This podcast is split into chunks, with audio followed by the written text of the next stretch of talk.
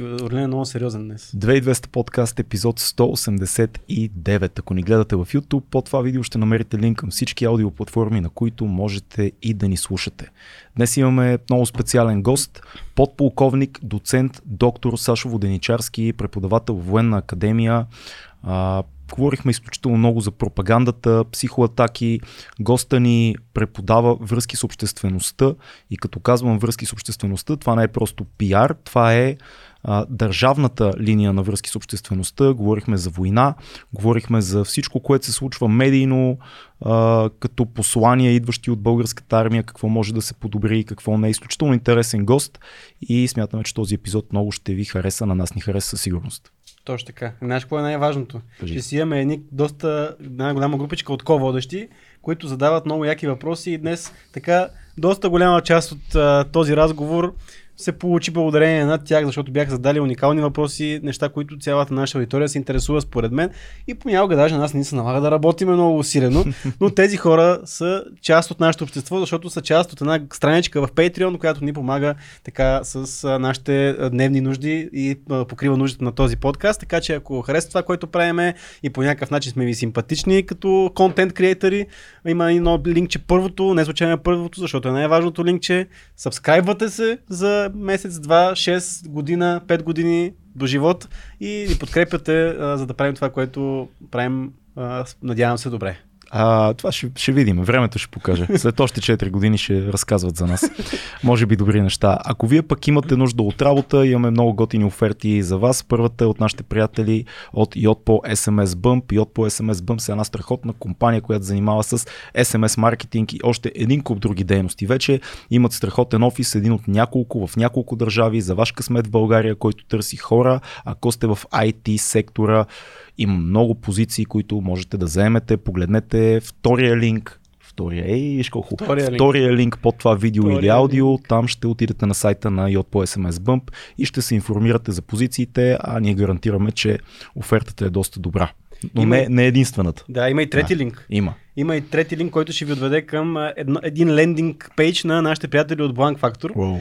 където отново, ако сте в IT сферата, .NET, Java и всичките тези неща, може да погледнете отворените им позиции. Обикновено има отворени позиции за синьори, обаче оглеждате се и дори да сте младши, оглеждайте се в нашите приятели в, при нашите приятели в Blank Factor и може да изкочи нещо много яко а, за вас, защото Blank Factor имат много големи клиенти в а, финтек сферата, което между другото аз знам, че имат клиенти в финтек сферата, но сме се замислили, че аз финтек не знам много какво означава, но важното е, че вие знаете какво е финтек, защото най-вероятно сте IT, което работи тази работа и има така клиенти и приятели в финтек сферата, така че цъкайте линка а, и се надяваме да си намерите работа. И има и три още линкове надолу, но това са най-важните. Надолу са вече линковете към аудио платформите, все пак ако искате може да ги цъкнете, въпреки че вие ако слушате в ауто вече ги знаете.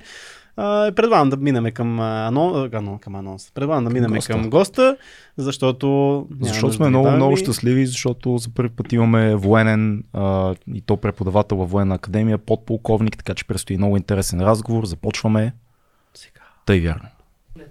Така, наживо сме за нашите патреони а, с доцент доктор Воденичарски. В началния анонс аз казах подполковник доцент доктор Воденичарски. А, обяснете ми сега какво се случва с вас защо отпада подполковник? Защо отпада чина? Първо, здравейте. Здравейте. Има го чина, но той е от запаса. Mm. И доколкото в момента не съм на активна служба, предпочитам да не го ползвам. Косата е някаква да. символика. Косата е символика на свобода от древността, но и офицерите до преди 100 години са носили дълги коси. В цялото ново време и е средновековие и древността всички са имали дълги коси. Това е интересно. Между другото, дълги коси са имали нашите известни войводи mm. по време на османската власт. Също и Христо Ботев е имал дълги коси. Само, че всички знаят снимката, където са прибрани или постригани да, и, и го знаят другаче, но той е имал дълги коси. И то точно в момента, когато се е конфронтирал с всякакви турски моряци в Румъния, където е бил, защото е търсил сблъсъци тогава в този период и искал да подражава на старите войводи, а те са били с дълги коси. Аз съм с дълги коси, за да съм цивилен човек, какъвто съм вече, повече от две години и да не се обръщат към мен с военно звание на работа. Тоест, доктор, доктор Воденичарски се обръщаме към вас. А откъде идват късите коси в армията? Да, я ще питам. Да. Е, това е много важен момент. Основният елемент за да се случи това е, разбира се, практичен. За не се хваща. Не, и за хигиена също разбира се, но това е втори пласт. Първият пласт е, защото пречи в а, боя. Mm-hmm. Може да се хващат косите и много по-лесно се заколва човек, който е хванат за косите, когато са дълги. Прабългарите и други народи са имали те наречения бунчук, отгоре нещо, което носят в България доста националисти сега. Mm-hmm. Да, това е китка коси отгоре, защото Бог трябва да ти вземе душата един вид, като умреш. Да те хване, да има къде да те хване, затова са носили такава коса. Това е много интересно. Това е било важно, но трябва да се остригам, защото първо да, това е за военното дело, пречат косите, заплитат се освен това. И второ, защото хигиена, където събират много хора, на времето имало въшки, бълхи, такива неща, всякакви болести, включително кел, по кожа и друго, всичко това с дълги коси не върви. Mm, не е става, но в древността е било. А вие използвате доста исторически референции. Откъде идва вашата така обвързаност с историята? Може би от ранно детство. Ролята на родителите, когато бях малък в Айтос някога, аз там съм роден, да речем събота, неделя, майка ми ме прибираше в леглото с баща ми и четеше ми някаква историческа книга, така ми предизвикваше интерес, аз бях много малък. И от дете знаех, че ще кандидатствам с история някой ден. Разбира се, кандидатствах с история, успешно и то. А Шуменското военно училище бях четвърти по успех от много кандидати. Тогава бяхме 19-20 човека за едно място. Страшно много народ. Желание за политически профил, това се кандидатстваше с история. И аз съм така радостен, че успя да го направя. Последствия, разбира се, пак имах досек. Ходих по научни конференции, имах като курсант такива студентски научни конференции, Софийски университети на други места където също получих някакви стимули. Историята винаги им била интересна. Разбира се, после се залюбих с психоанализата, философията. Имаме, имаме много, много въпроси в, в тази посока. Добре, давайте. Но нека преди това да изясним някои основни понятия, тъй като имаме преподавател при нас, колега, което не се случва често, Добре. да слезе тук при нас преподавател. Но okay. да кажем, първо, каква е разликата, понеже вие преподавате връзки с обществеността. Mm-hmm. На български в България като цяло термина PR е изключително изхабен и основно се свързва с търговия и с шоу бизнес, uh-huh. което е public relations. В Штатите, ако аз не се лъжа, се ползва по-скоро public affairs като термин. Не само там. Не, да, извън България. Включително в армия, в големи корпорации, да. Ще ви обясня. Може ли да ни, да ни кажете какви са разликите между тия термини? Защо на едното място е Public Relations, на другото Public Affairs? Изобщо Добре. връзки с обществеността по линия на армията, какво е като... като Извън така... цивилния свят, какво всъщност е Извън цивилния свят, да. да. Става дума така или иначе за комуникативна технология. Властите, ръководствата, както желаете, винаги са имали нужда да мотивират хората да работят по-добре, да се справят дали на война, дали в гражданското общество. Няма значение, не е достатъчно хората да им тикнеш по една мутика и да кажеш копайте или да им дадеш по едно оръжие да кажеш колете. Трябва да ги мотивира за тази цел. Mm. Така че древният посредник между ръководството и обикновения човек са били, да кажем тогава, жреци, гадатели, Сибир шамани казват, нали? Те казват какво казва божеството, после началник. Божеството, Винаги е нужда от Шамана е пиара на божеството. пиара на Бога. Да го кажем в древността, да, нещо да, да, такова да, е, е било, но, но то така почва и християнство като социална мрежа, ако го погледнете. Да. Нали, с скритост, гонения, както и много социалните мрежи всъщност, нали, бяха оплювани, но да се върнем на въпроса, mm-hmm. желаете. А, да обясня, първоначално няма такава наука отделна, която да се занимава с това, с обществеността и влиянията, посланията към нея от страна на ръководство или божества съответно. Естествено, с това занимават риторите.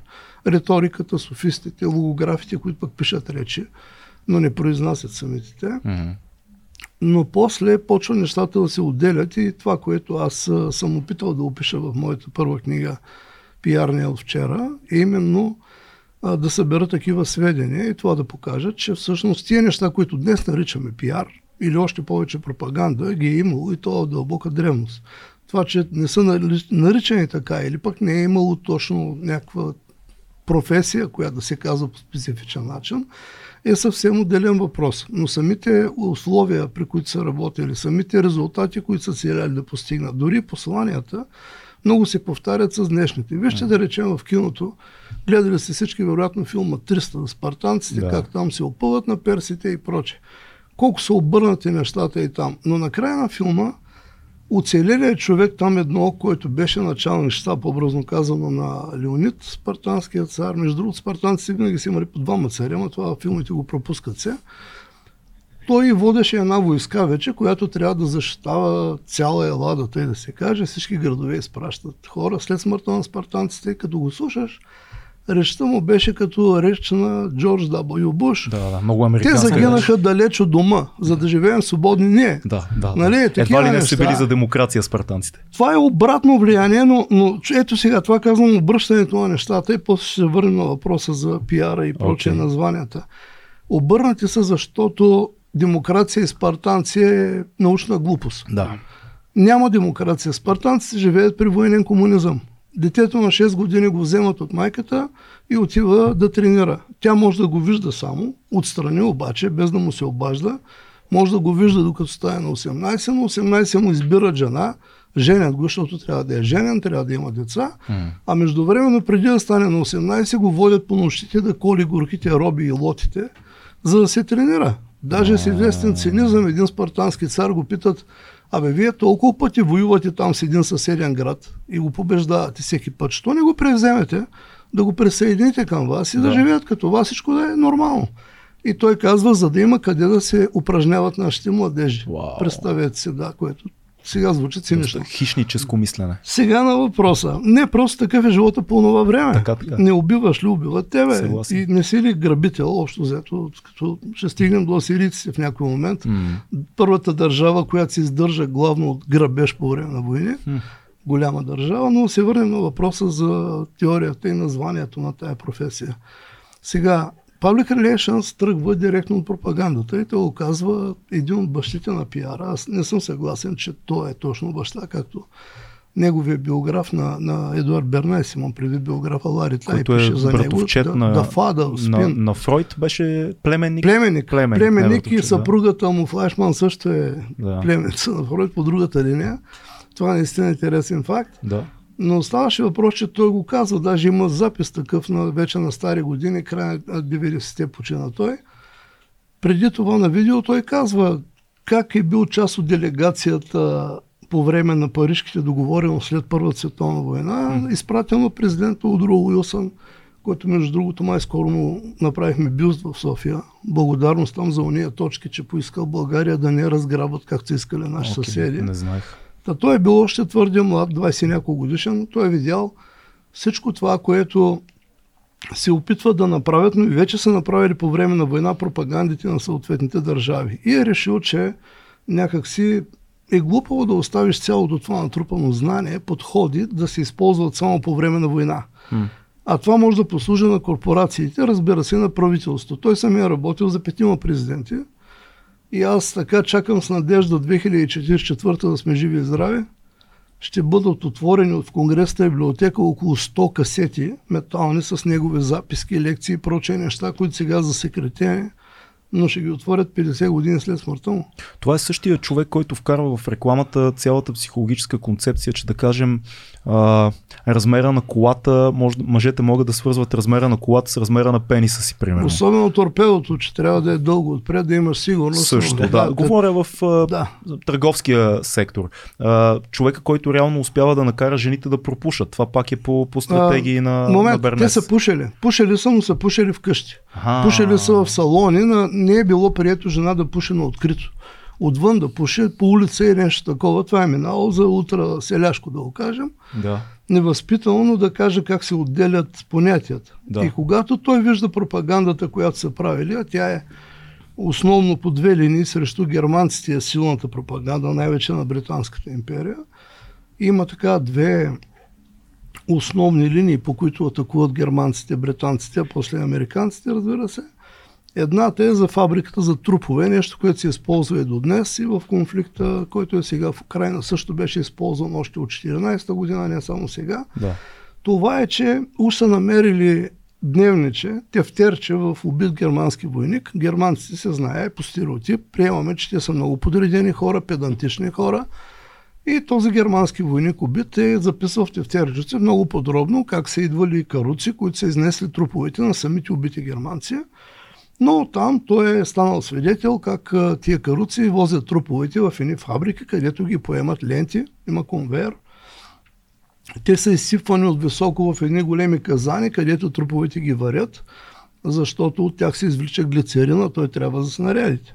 Всъщност това е фейк нюз за тогава, нали така? Това е Това е пропаганда. друг термин да го кажем. Да. Дали постепенно ще, ще изясняваме okay. понятията. okay, да. Костите, които остават от тия сварени вече трупове, дано не го излъчвате това в друго време, че не малки деца ще го кажа с по-такива понятия. Okay. Значи костите се трошат големи мелници и се дават на животните, тъй като идеята е, че не стига фораж за животните, а тогава кон е основното превозно средство все още през Първата световна.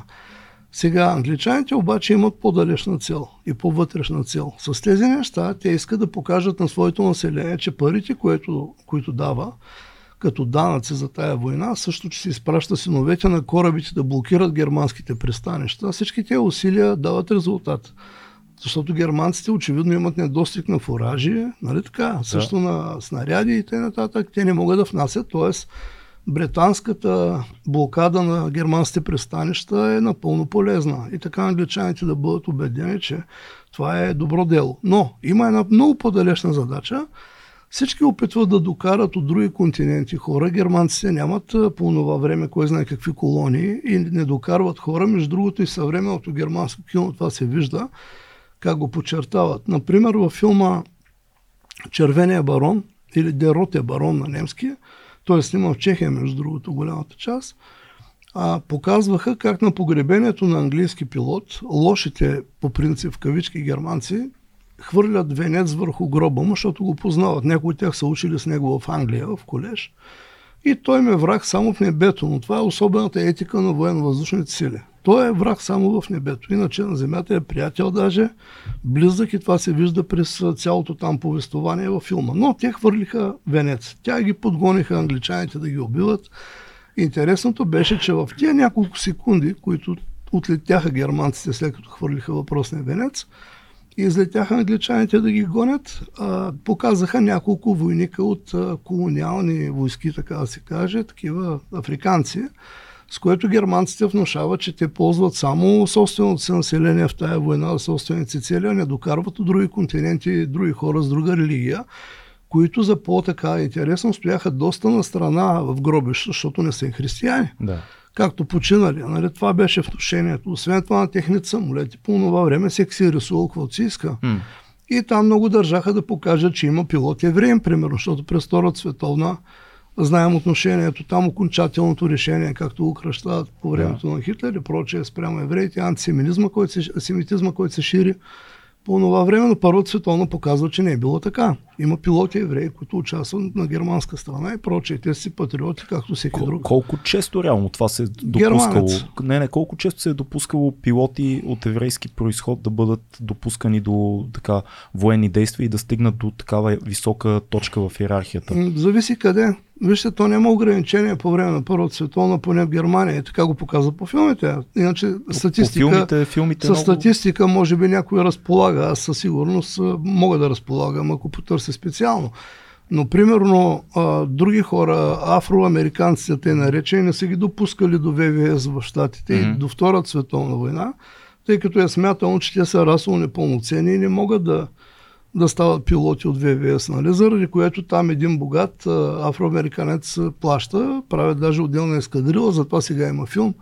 Разбира се, нещата са доста изкривени. Но да кажа за втората задача на британската пропаганда по този гнусния начин с фабриката за трупове, идеята е, че британците се притесняват германците да не докарат огромната китайска армия и големия китайски народ да воюва в Европа на тяхна страна. И mm-hmm. за това те се стремят да отвратят китайците от германците, като покажат как постъпват със собствените си трупове, защото има стари книги, примерно в книгата на Сунза, както е намерена доста отдавна, основното нейно копие там върху бамбукови пръчици е намерено с добавки, те наречените маргиналия, записки в полето на книгата, както му казваме тук в Европа. И там а, са писали още около 20 учени, военачалници и прочее в течение на хиляда години. Представете си колко ценна тази книга сега да речем на плиска някой наш археолог да извади една книга на Хана Спарух, да пише как създадох България около Дунава, защото тя е била от двете страни на Дунава, Да. нали? И там да има бележки, Тервел да пише, бе, мен така ме нападнаха византийците, обаче направиха ериси какво, нали?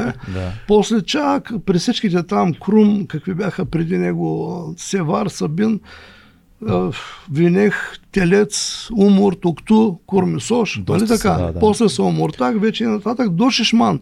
Иван Шишман, хиляда години всички пишат тая книга и идва при тебе. Та, има там един, който споменава за така история, англичаните явно са чели тия неща, че един обсъден град преговаря за условията, при които да не бъде разрушен. Те казват, добре, окей, силни сте, може да ни превземете, ние не искаме да гладуваме тук и да се мъчим в обсада. От друга страна, обсъдителя знае, старите им книги пише там в 36-те стратегеми, които те много уважават, а и се изучават цял свят всъщност в академиите. Там пише, че най-лошият вид война е обсаждането на крепости. М. Защото носи много жертви, иска много ресурси. Много цивилни нататък. жертви. И много дълго време. Освен това, войската обича бързи победи. Като М, тръгне точно. някъде, друго се е да победи веднага, да, си, да разграби каквото има плячка. Никой не обича обсада на крепости. Те знаят, се разбират, защото са умни. И едните, и другите. И почва да преговарят. Но тези, които са обсъдени, те, те трябва да бъдат по-умни, защото са в слаба позиция в момента и могат да бъдат държани в обсада дълго време и да закъсат лошо. И те измислят нещо, използвайки стереотипа на населението си и казват, бе, видяхме, че вашите войници разполагат там, нашето гробище е извън крепостта стена. Гробищата, нивите са извън крепостта, Да, нали? да, да. Ние се притесняваме да не би вашите хора да почнат да поругават труповете на нашите бащи и деди.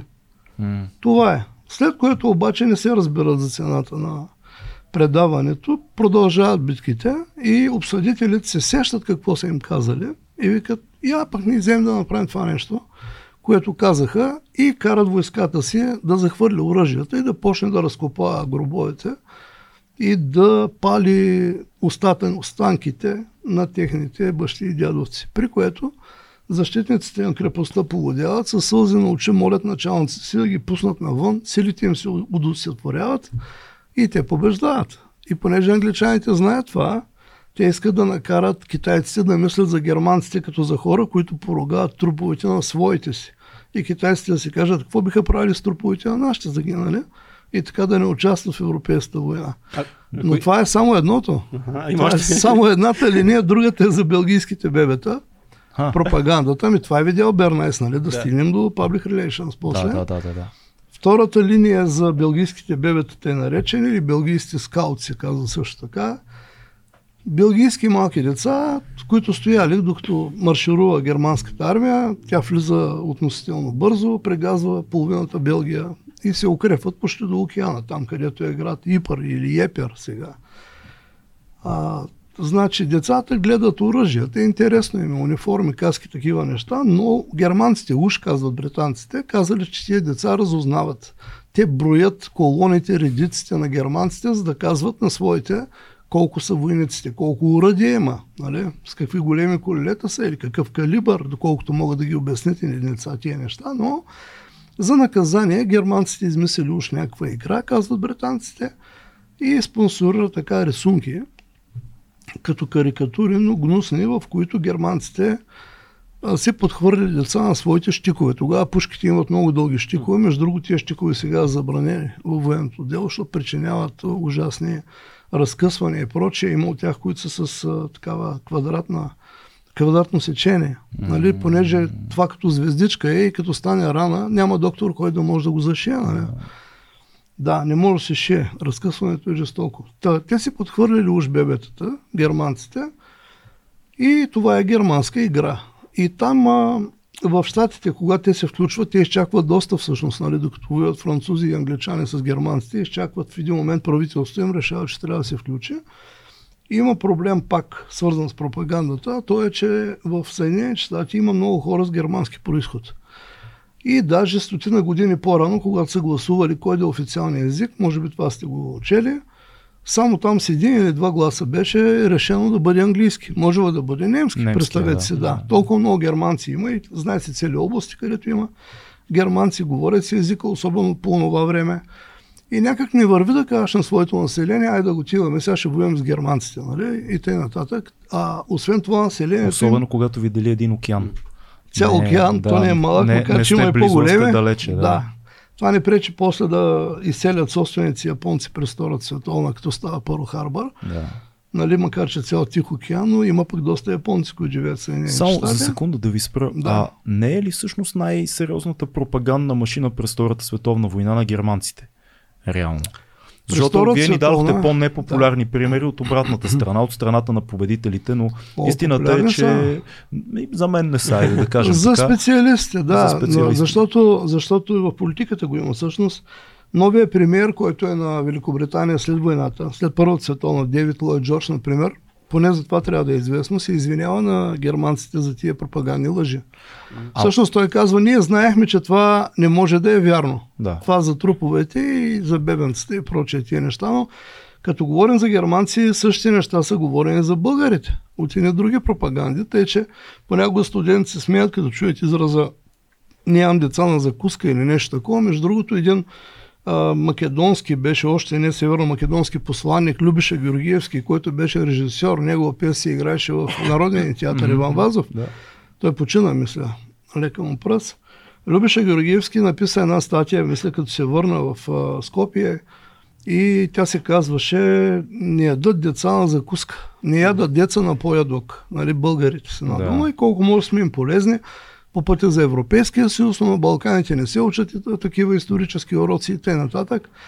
А, но се върнем от темата. Въпросът ми беше за немската, беше за немската пропаганда. Да, Ще да Втората световна да. е напълно коректно, което че е доста силна. Да, втората. Има една книга на Ноам Чомски, мисля, пропаганда се Разбира казва. се, тя е за медиите, как го правят и прочее. Това е една малка почва- част почва от от Германия това, в книгата. но, но Втората световна, да.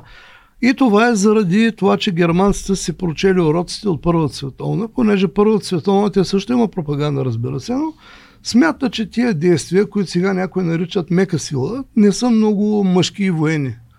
Тия неща, затова тяхната пропаганда е примерно да показват а, успешните си победители, докато побеждават. Примерно въпросния, споменах филма за Червения барон, Манфред фон Рихтхофен. Между другото, аз съм виждал място- мястото, откъдето е излитал. Сега той е фитнес в американска база в Германия. Той е фитнес в момента, но има една табела, пише, че там е бил самолета, който е червен цвят, първия на Манфред фон Рихофен. Та с една дума те са показвали него, защото той има най-много победи. Има едно състезание с френските пилоти. В, в киното им има доста... Сещам за обикновен фашизъм, който... Не, не, говоря за първата световна. А, за говоря Първата за, за световна. първата, Да, че те все да, още да. презират такива неща масово да се Само правят героите и ги разглеждат, да. особено в авиацията. То е като състезание, като спорт. Ага. С а, французи, например, Гюнемер, който има над 40 свалени самолета. А, Рихофен има 80, мисля, доказани, 74 доказани, за 80 си говори, той има най-много. И когато, да речем, отива в същата ескадрила да служи неговия брат, е това е пропаганда вече, отиват медии, правят снимки, отива Кайзера и той се снима с тях, двамата братя Рихофен, после има още един Рихофен, който преживява войната и прочее, най-големия загива 4 месеца преди войната. И така пък пропагандата на обратната страна раздува пък, че съответно и до сега така върви, че всъщност той е загинал позорно, той е велик пилот, защото най-вероятно е оцелен от австралийски пехотинец от земята, докато е правил фигури и се е гонил с друг самолет, е слязал много ниско и е оцелен от проста пушка на австралиец. Така, да се върнем сега на въпроса за защо са толкова добри Втората световна. Защото си прочели урока, казах, от първата. Първата не са залагали на такива усилия, кой знае колко, но имат своите успехи. Имат своите успехи и италианци, и австрийци по това време, разбира се. Това е описано по-скоро и а, тъй наречените психологически операции. Мога да ви кажа един интересен случай от тогава, когато правят един фалшив а, италиански вестник, който е също като истинския, който излиза в Милано по това време. Обаче има само една промяна за статия за женски бунт, че има убити от местната полиция, защото жените протестират, искат мъжете им да се върнат от фронта, не разбират вече тая война и т.н. нататък. И те успяват да го направят много бързо. Той е вестник австрийците и го хвърлят в италианските окопи. Представете си, гледаш вестника, същия вестник с датата му, а, а и официално, ако са докарали вестника на войската, то е същия, с една статия само различна, представете си. И ти го гледаш същия вестник, но тая статия, труп жена и какво става през нощта? Една част от италианците се оставят пушките в копите и се прибират. вкъщи. Е, затова човек трябва да има ум, или по-точно да има акъл, нали, да може да го пренася. А кои са най-успешните успешните, така, струи, на които свират, свират така, пропагандата, що, отваря, що става въпрос за човешката душевност? Дали е страх това, което най-много мотивира хората да правят това, което пропагандата иска? Дали е нещо друго, родолюбие? Страха е нещо нормално mm-hmm. и той се използва, разбира се, но тъй или иначе самия Бернайс го казва, да се върне на него. А, дали става дума за реклама, пропаганда или вече новия термин Public Relations, през всичко това се влиза в, през човешкото сърце, uh-huh. през емоциите на човека, за да управляваш после неговото разумно поведение. С една дума ума му. От тази гледна точка се залага на първичните инстинкти. Нали? Естествено, страха от смъртта, желанието да оцелееш е нещо, на което пропагандата много залага, тъй че страха е много важен. Трябва да оплашиш хората и то жестоко да ги оплашиш. Имаше немски филм, който беше с един злодей евреин, как Еди кой си да Джул беше. Ние сме го учили даже в надфи с тебе. Дереви ги юде или нещо Мисля, такова, че беше. това е филма, да. Вечният евреин. Беше. Мисля, че това е да. е филма. Тоест една брада и такъв един грозен анимационен. си гледали, да. Да, да. да.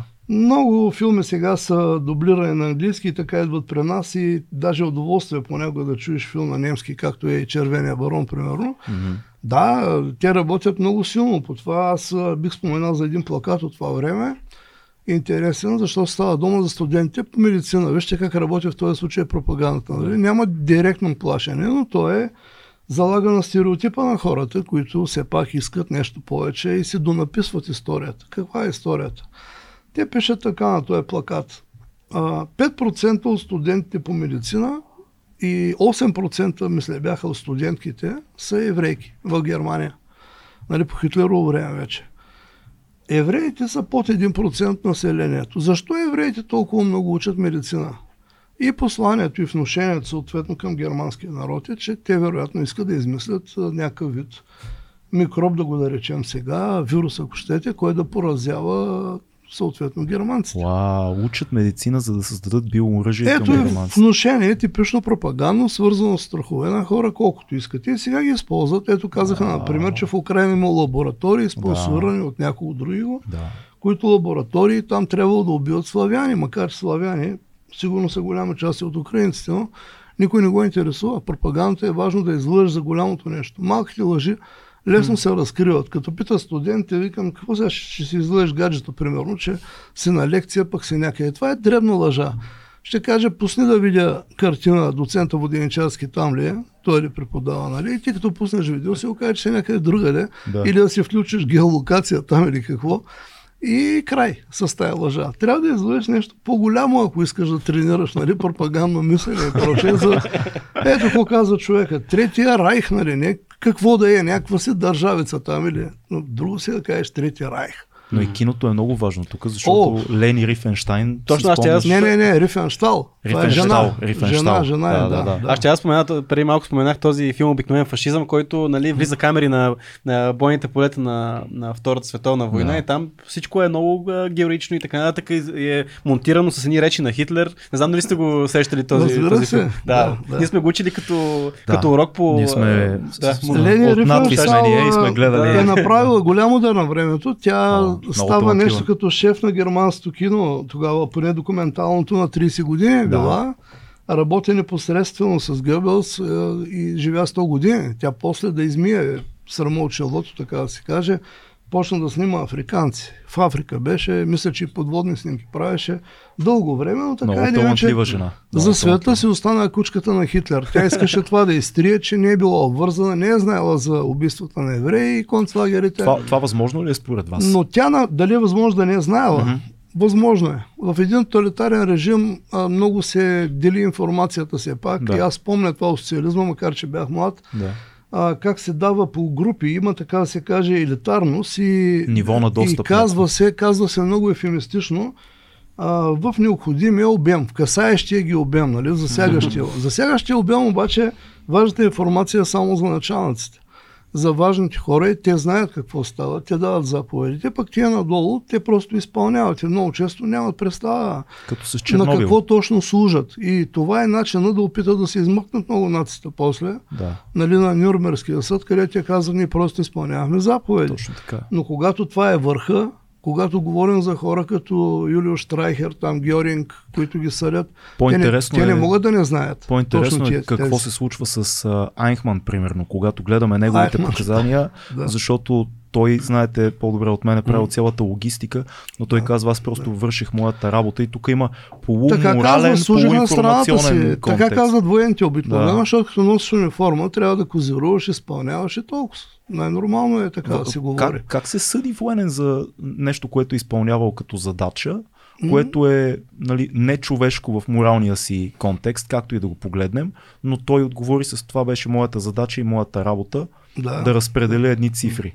Как се, как тук се отиваме в сферата на правото. Хайде да го кажа така, аз обичам да я моя си хляб, който вадя. Може би някой юрист трябва да ви отговори на такъв По-скоро въпрос. въпросът ми е морален. Тук става дума за деонтология, да. Може ли човек на война, естествено, че се налага човек да убива. Точно така. Ако започне този човек да мисли, ма, чакай сега, той човек има жена, деца, сестра, майка, както аз самия имам, той е свършен. Тоест най-вероятно ще бъде убит от другия, дето мисли по-малко. И обикновено така става. Такъв е проблема, например, Съветския съюз, началото на войната 41 Мгм. когато влизат германците. Голяма част от руската пропаганда смята тогава, от съветската пропаганда, че достатъчно да им се обясни на германците, които са също работници и селени, само че облечени в униформа в момента и на хубаво от Съветския съюз, достатъчно да им се обясни, че те са сбъркани, че Хитлер ги е заблудил, че те са техни братя, работници и селяни, и те едва ли не ще хвърлят оръжието. И И ще прегръщат. и да, това го пише Илия Еренбург, а, оглавява такъв комитет, какъвто има и Съединените щати по това време, естествено, от, Първата световна, още комисията Крил, после един друг радиожурналист през Втората световна, между другото. Та Еренбург и на това отдава нещата. Затова измислят като крилато слово фриц, да викат на германците. Да. И макар че, макар, че мислят кого да убият всъщност, какво да кажат, в един момент лозунга е убий немеца. Не си любил немец, ти си пропилял деня си. Буквално така пише Иля Еренбург и това трябва да се говори на, на обикновения войник. Тъй, че въпросът с деонтологията е хубав, но за научни конференции примерно се разсъждава да има юристи, да има пиари, защото тия са много важни в комбинация, пиарите с юристите. Това е интересно. Така са полезни на ръководството. Да, когато започвам някакво обучение по връзки с обществеността, много често използвам един вид, да го кажа много бързо. Отива един голям началник, независимо цивилен военен, с а, своя пиар и своя юрисконсулт за риба. На езеро с лодка. Влизат в лодката, в един момент юрисконсулта казва, шефе, аз а, забравих, а, жена ми направи сандвичи в една кошница, ще отида да ги взема. Той вика, чакай бе, так му пуснахме въдиците, сега ще изплащаш рибата, нали? Той вика, не бе, няма да връщаме лодката. Аз вика сам. Излиза от лодката и върви като Исус по водата. Шефа вика, я, връща си ония дът сандвичите. Пиара казва, бе, шеф е моя. Тъст прави много хубава ракия. И аз донесох, ма забравих колата. Ще отида. той вика, чакай се, ти ли пак ли лодката? Нали? Как пак ли? Ние не сме се връщали, казва той. И аз ще отида по същия начин. Тръгва, върви, той като Исус по водата. Връща се, пият ракия, обаче началника нещо го тормози. Казва, аз съм им шеф. След като тия мога да вървя по водата, очевидно трябва да мога и аз, защото съм по-старши. Е, това е между другото един дефект на началничеството мисля. аз мога повече, защото имам по-голям пагон или по-висока длъжност, заплатата ми е по-голяма, да, и прочее. И измисля той някакъв повод да излезе на, на брега, тръгва да върви, обаче по това Така. Пиара и юрисконсулта си споглеждат и си казват, бе, дали не трябваше да му кажем къде са подводните камъни, по които стъпвахме. А, В случая камъка е нещо добро, нали? Те много- знаят камъните. Много мъдрост има в вид. Едното е да не сгафиш с медиите, другото да не скавиш с законите. Правим пълен кръг от началото за Добре. разликата между пиар, връзки с обществеността и public affairs. Връщаме се, значи Бернайс казва, не можеше да използваме пропаганда вече, защото заради тия всичките лъжи през Първата световна и прочее, това е много тежка дума. Между другото, Полша опитва да я забрани после. Мисля, че между войните беше това или след Втората световна внася там в ООН. После един документ, но Коя- това, коя това не дума? с Полша. Думата пропаганда. Пропаганда. М. Не думата, решават да се забрани пропагандата изобщо като дейност, а думата война, примерно, не се използва в а, германския парламент до 70-та година. М. Крик, война. Не може да се ползва заради тежките последици пък във Втората световна. Някои български политици искат и сега да не я използваме. Да, то не е само. Да, много Да. се използва студията, ама да не пропуснем отговора на въпроса. да, да, кажа, ще ви кажа и за това. Тъй като тия дни гледам една депутатка, имаше пък и изобщо всякакви депутати новоизбрани, много често казват, някой бил пропагандист бе хора, няма магистърска програма или бакалавърска пропаганда. Някой като тях самите, някой като вас го прави. Журналист, пиар, историк, филолог, най-често. 90 на 100 са такива хора, рядко някакъв друг се появява. Даже ако погледнете военните престъпници в бивша Югославия, един е психиатър, другия е социолог и прочие, които ходиха по съд и издирваха, такива хора са пак. Това са хора като вас, няма що да плюете да хвърляте така просто. Но да се върнем на, на думата. Табернайс решава, че не може да се ползва пропаганда в мирно време за, за добро, като работи правителството и корпорациите и казва, кръстихме го Public Relations. Сега на български превода не е съвсем точен, като кажеш връзки, защото и връзки пък има друга комутация. Okay. България, може би по-скоро трябва да е взаимоотношение с обществеността, okay. нали? защото става дума за двупосочна комуникация, това се предполага.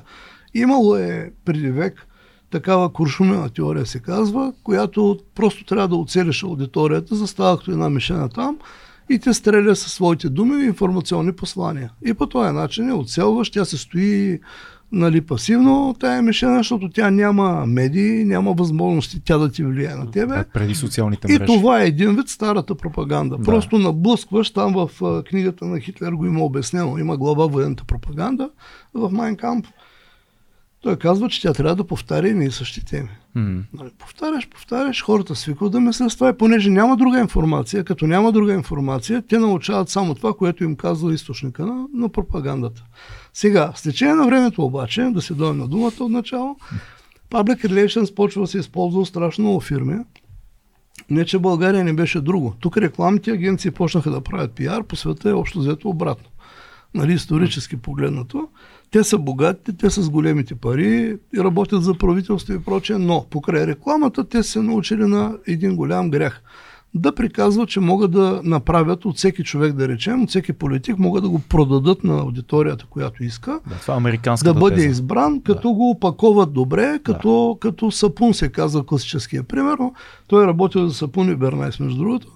Има война на сапуните също по това време, преди, преди 90 години, да речем. Рекламна война. Или като бомбон, да го кажем, да. например, ето на Евертън викат карамелите и до сега заради бомбонките карамел, които са увити в този вид синьо. Да. Какви са техните фанелки нали, на футболистите. Тъй, че това се използва. Но заради тия приказки точно и заради всички тия неща, които се свързват с нетипични за пиара, поне по стотината определения, които съм чел за, за пиар, то е чиста дейност. То е беличка и чистичка дейност, той не може да лъже пиара. Лъжите ги оставяме на пропагандата. Ако се наложи някой да прави пропаганда, но нали се разбрахме, че никой не си признава да е завършил такава магистърска програма някъде и да прави някакви такива действия. Те, че това правят само лошите. Нали, човек има такова мислене, че той дели света на добри и лоши, на правилно и неправилно, а природа такова нещо няма. Аз не мисля, че има човек в България и по света, който като чуе, че някой е пиар, да не мисли, че той ще лъже автоматически в момента се свързва пиар с лъжа. Много е крайно да кажа. Лъжата е нещо много Добре, тежко манипулация, като обвинение. Да манипулация може, но на български не е съвсем а, еднозначна думата и не трябва да се приема негативно непременно. Затова не бързам да се съглася с такава теза, mm-hmm. тъй като знаем, че м- Конфудза, не знам защо му променят името в Европа, как Конфуции, нали, латинизират. А как е правилното? Конфудза. Конфудза. Фудза значи велик учител. Другите okay. са само учители или майстор, значи по-точно.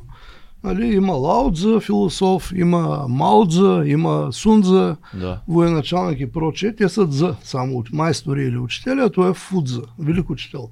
Та великият учител Кон казва, казва, че един показ говори повече от 100 обяснения. Но по-важното, което казва е в случая, а, че ако искаш да напредва знанието, трябва да върнеш смисъл на думите. И защо за способен каквото и да е знание да постигнеш, трябва да върнеш смисъл на думите изначалния смисъл.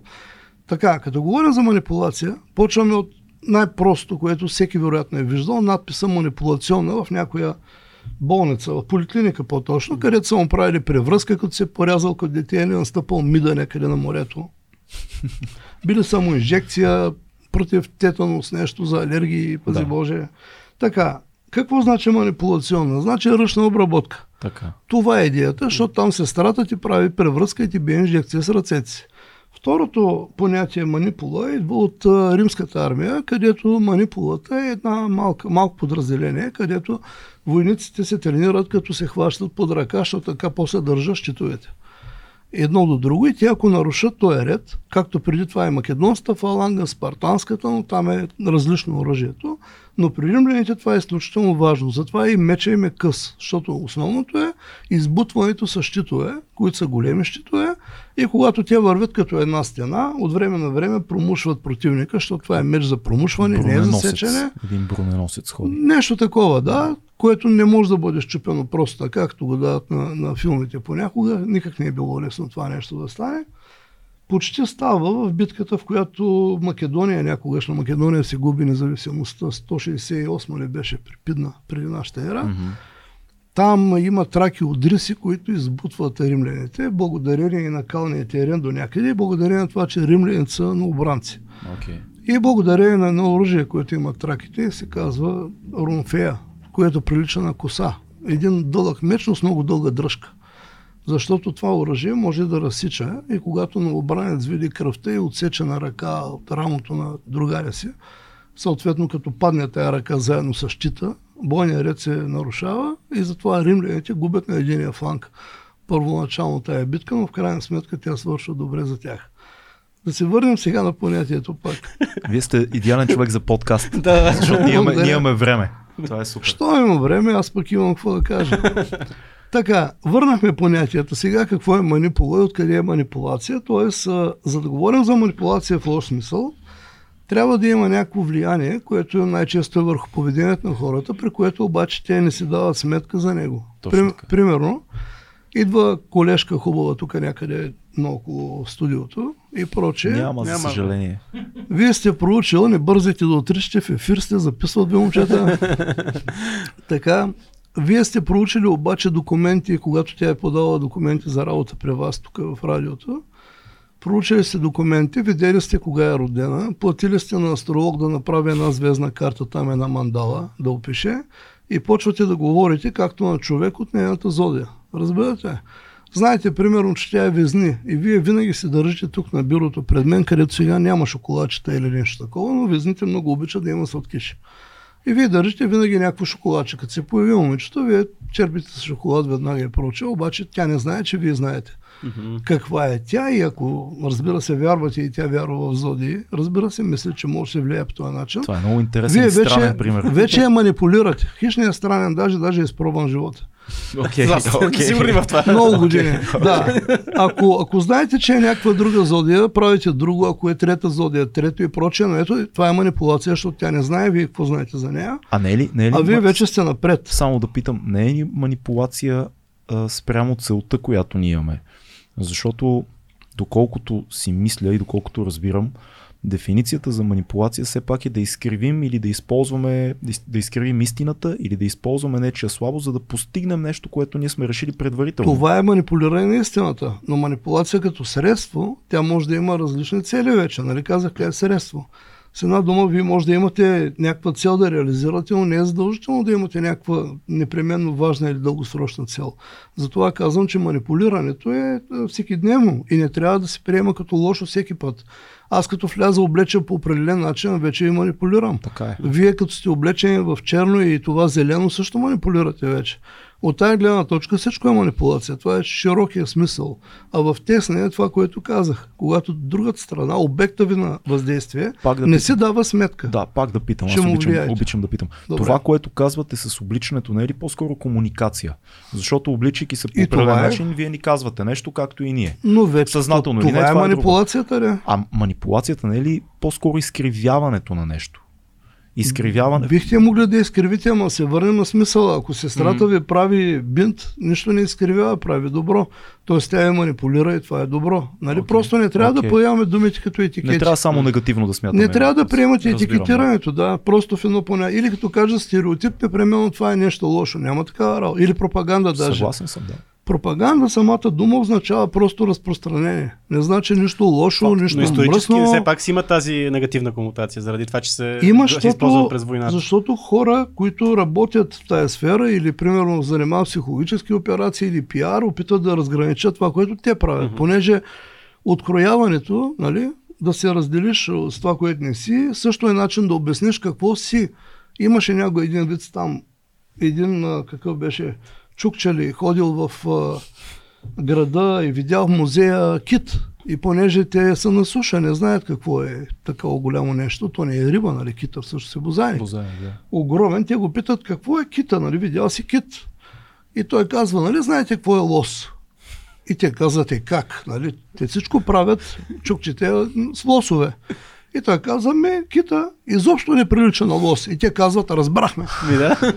Ето, разбрахме. Ето това също е начин и затова да. хората така го казват. Нали? Пропаганда, манипулация, защото един вид ние не занимаваме с това. Да, ние пиарите не се занимаваме с такива неща. Всъщност, с пропаганда и с манипулация, не. Пиара е чиста и бяла дейност, която има за цел да постига взаимно разбиране между една аудитория, нейните публики. Говоря за дали става дума за администрация, за правителство, за фирма, няма значение. А, а говорихме за, така, за моралните правила по време на една война, а в по време на пропагандата или пиара по време на една война има ли правила там? Има ли неща, които са забранени, морални или пък така има, неписани правила? Има много неща, които са забранени. Аз споменах, например, вече за използването на тия звездовидни щикове. Не, не имам предвид в а, пропагандата. А, също около... в поведението, да, например, отношението към пленниците и прочее, но затова казах по-добре да, да ви говори юрист. Но, но е важно да се знае, че не може да се издевателства на пленник, примерно, даже се смят за нарушение, когато ги изправят при телевизионни камери, както правиха на времето журналистите на Садам, с пленници, които трябва да говорят, че не споделят тая война, да. тя е каква и прочее, да си критикуват президента, нали?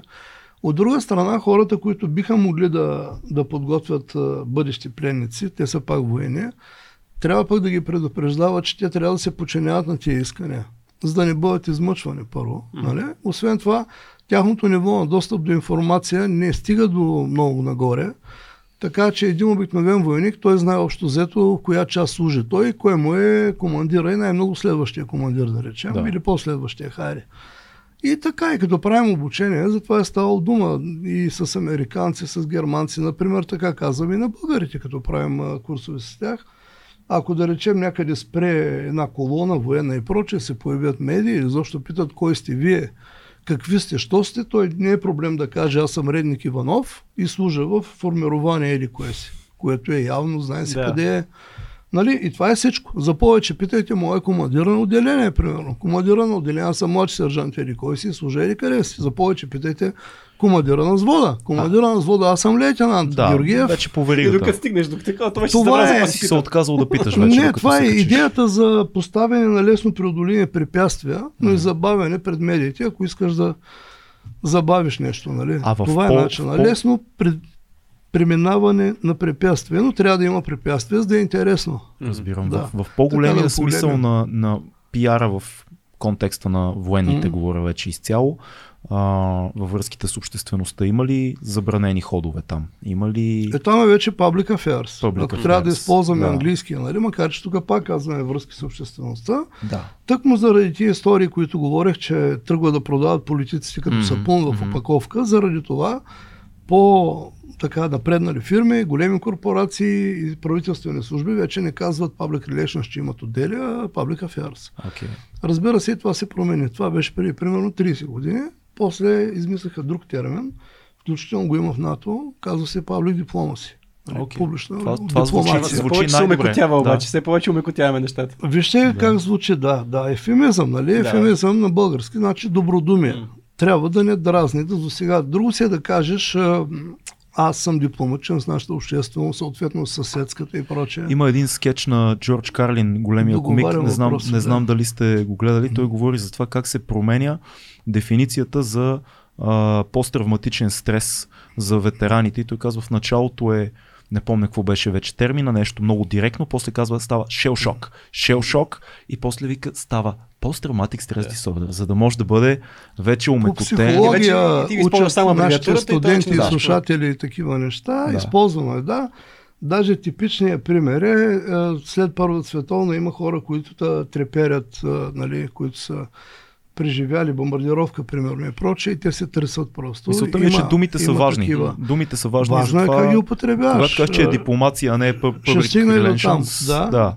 И примерно генерал Патън, голям американски Да. танкист, който се е смятал за преродения Ханибал или Ципион, Всеки си има проблем. кой както реши, да, си е казвал там на помощника на капитан един, че а той е бил там, като отидат в Тунис. Картаген обикалял станките на Картаген, Да. каза, аз съм бил тук. Да, аз съм бил тук, казва, да.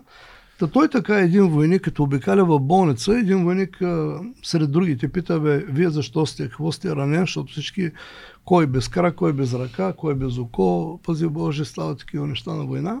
И той казва стрес. Нали, аз съм заради стрес. И той се развиква буквално, даже казва, че му ударил шамар, което е много лошо комуникативно поведение. Твърди се, че му е поискана оставката заради това нещо и Патън почти трябва да напусне Европа, защото той вече е в Европа. Това става в Южна Италия, някъде или Сицилия. Мгм.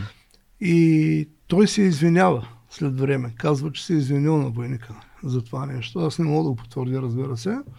Но Патън умира в края на войната, блъска камион неговата кола, докато отива на лов за фазнание в Германия. Колко налепа Самия смърт край на след толкова, войната след и толкова му войни. чупи врата. И той вече не може да обяснява. След толкова войни да загинеш След- катастрофа. Да, представи, то танкист. И то танкист. да. Защото не е бил Да загинеш катастрофа и то при маневра. Камион удря колата му, тогава няма възглавници отзад, нали, няма облегалки. И човек така загива. Но въпросът беше, че войник казва стрес и пата му отвръща, махай се мързеливец, отива да се биеш като другите наричат. Това е измишлоти на стреса по Да, това да, време, да. но тогава военните са белязали голям прогрес все пак. Тия неща вече Разбира имат се. много голямо значение. И, И те са много е, важни. Това е важно. Говорихме за пропаганда, дали има Мгм. забранени неща в военния пиар, в връзките с Да. обществеността. Сега, ако говорим за българските връзки с обществеността, имаме правила, в тях не пише забрани. Пише принципите, които се използват и трябва да се спазват. Принципите са няколко, те са едни и същи и от а, правилник, който беше през 99-та година. 12-та година са правила вече, защото правилник Окей. се приема при друг ред.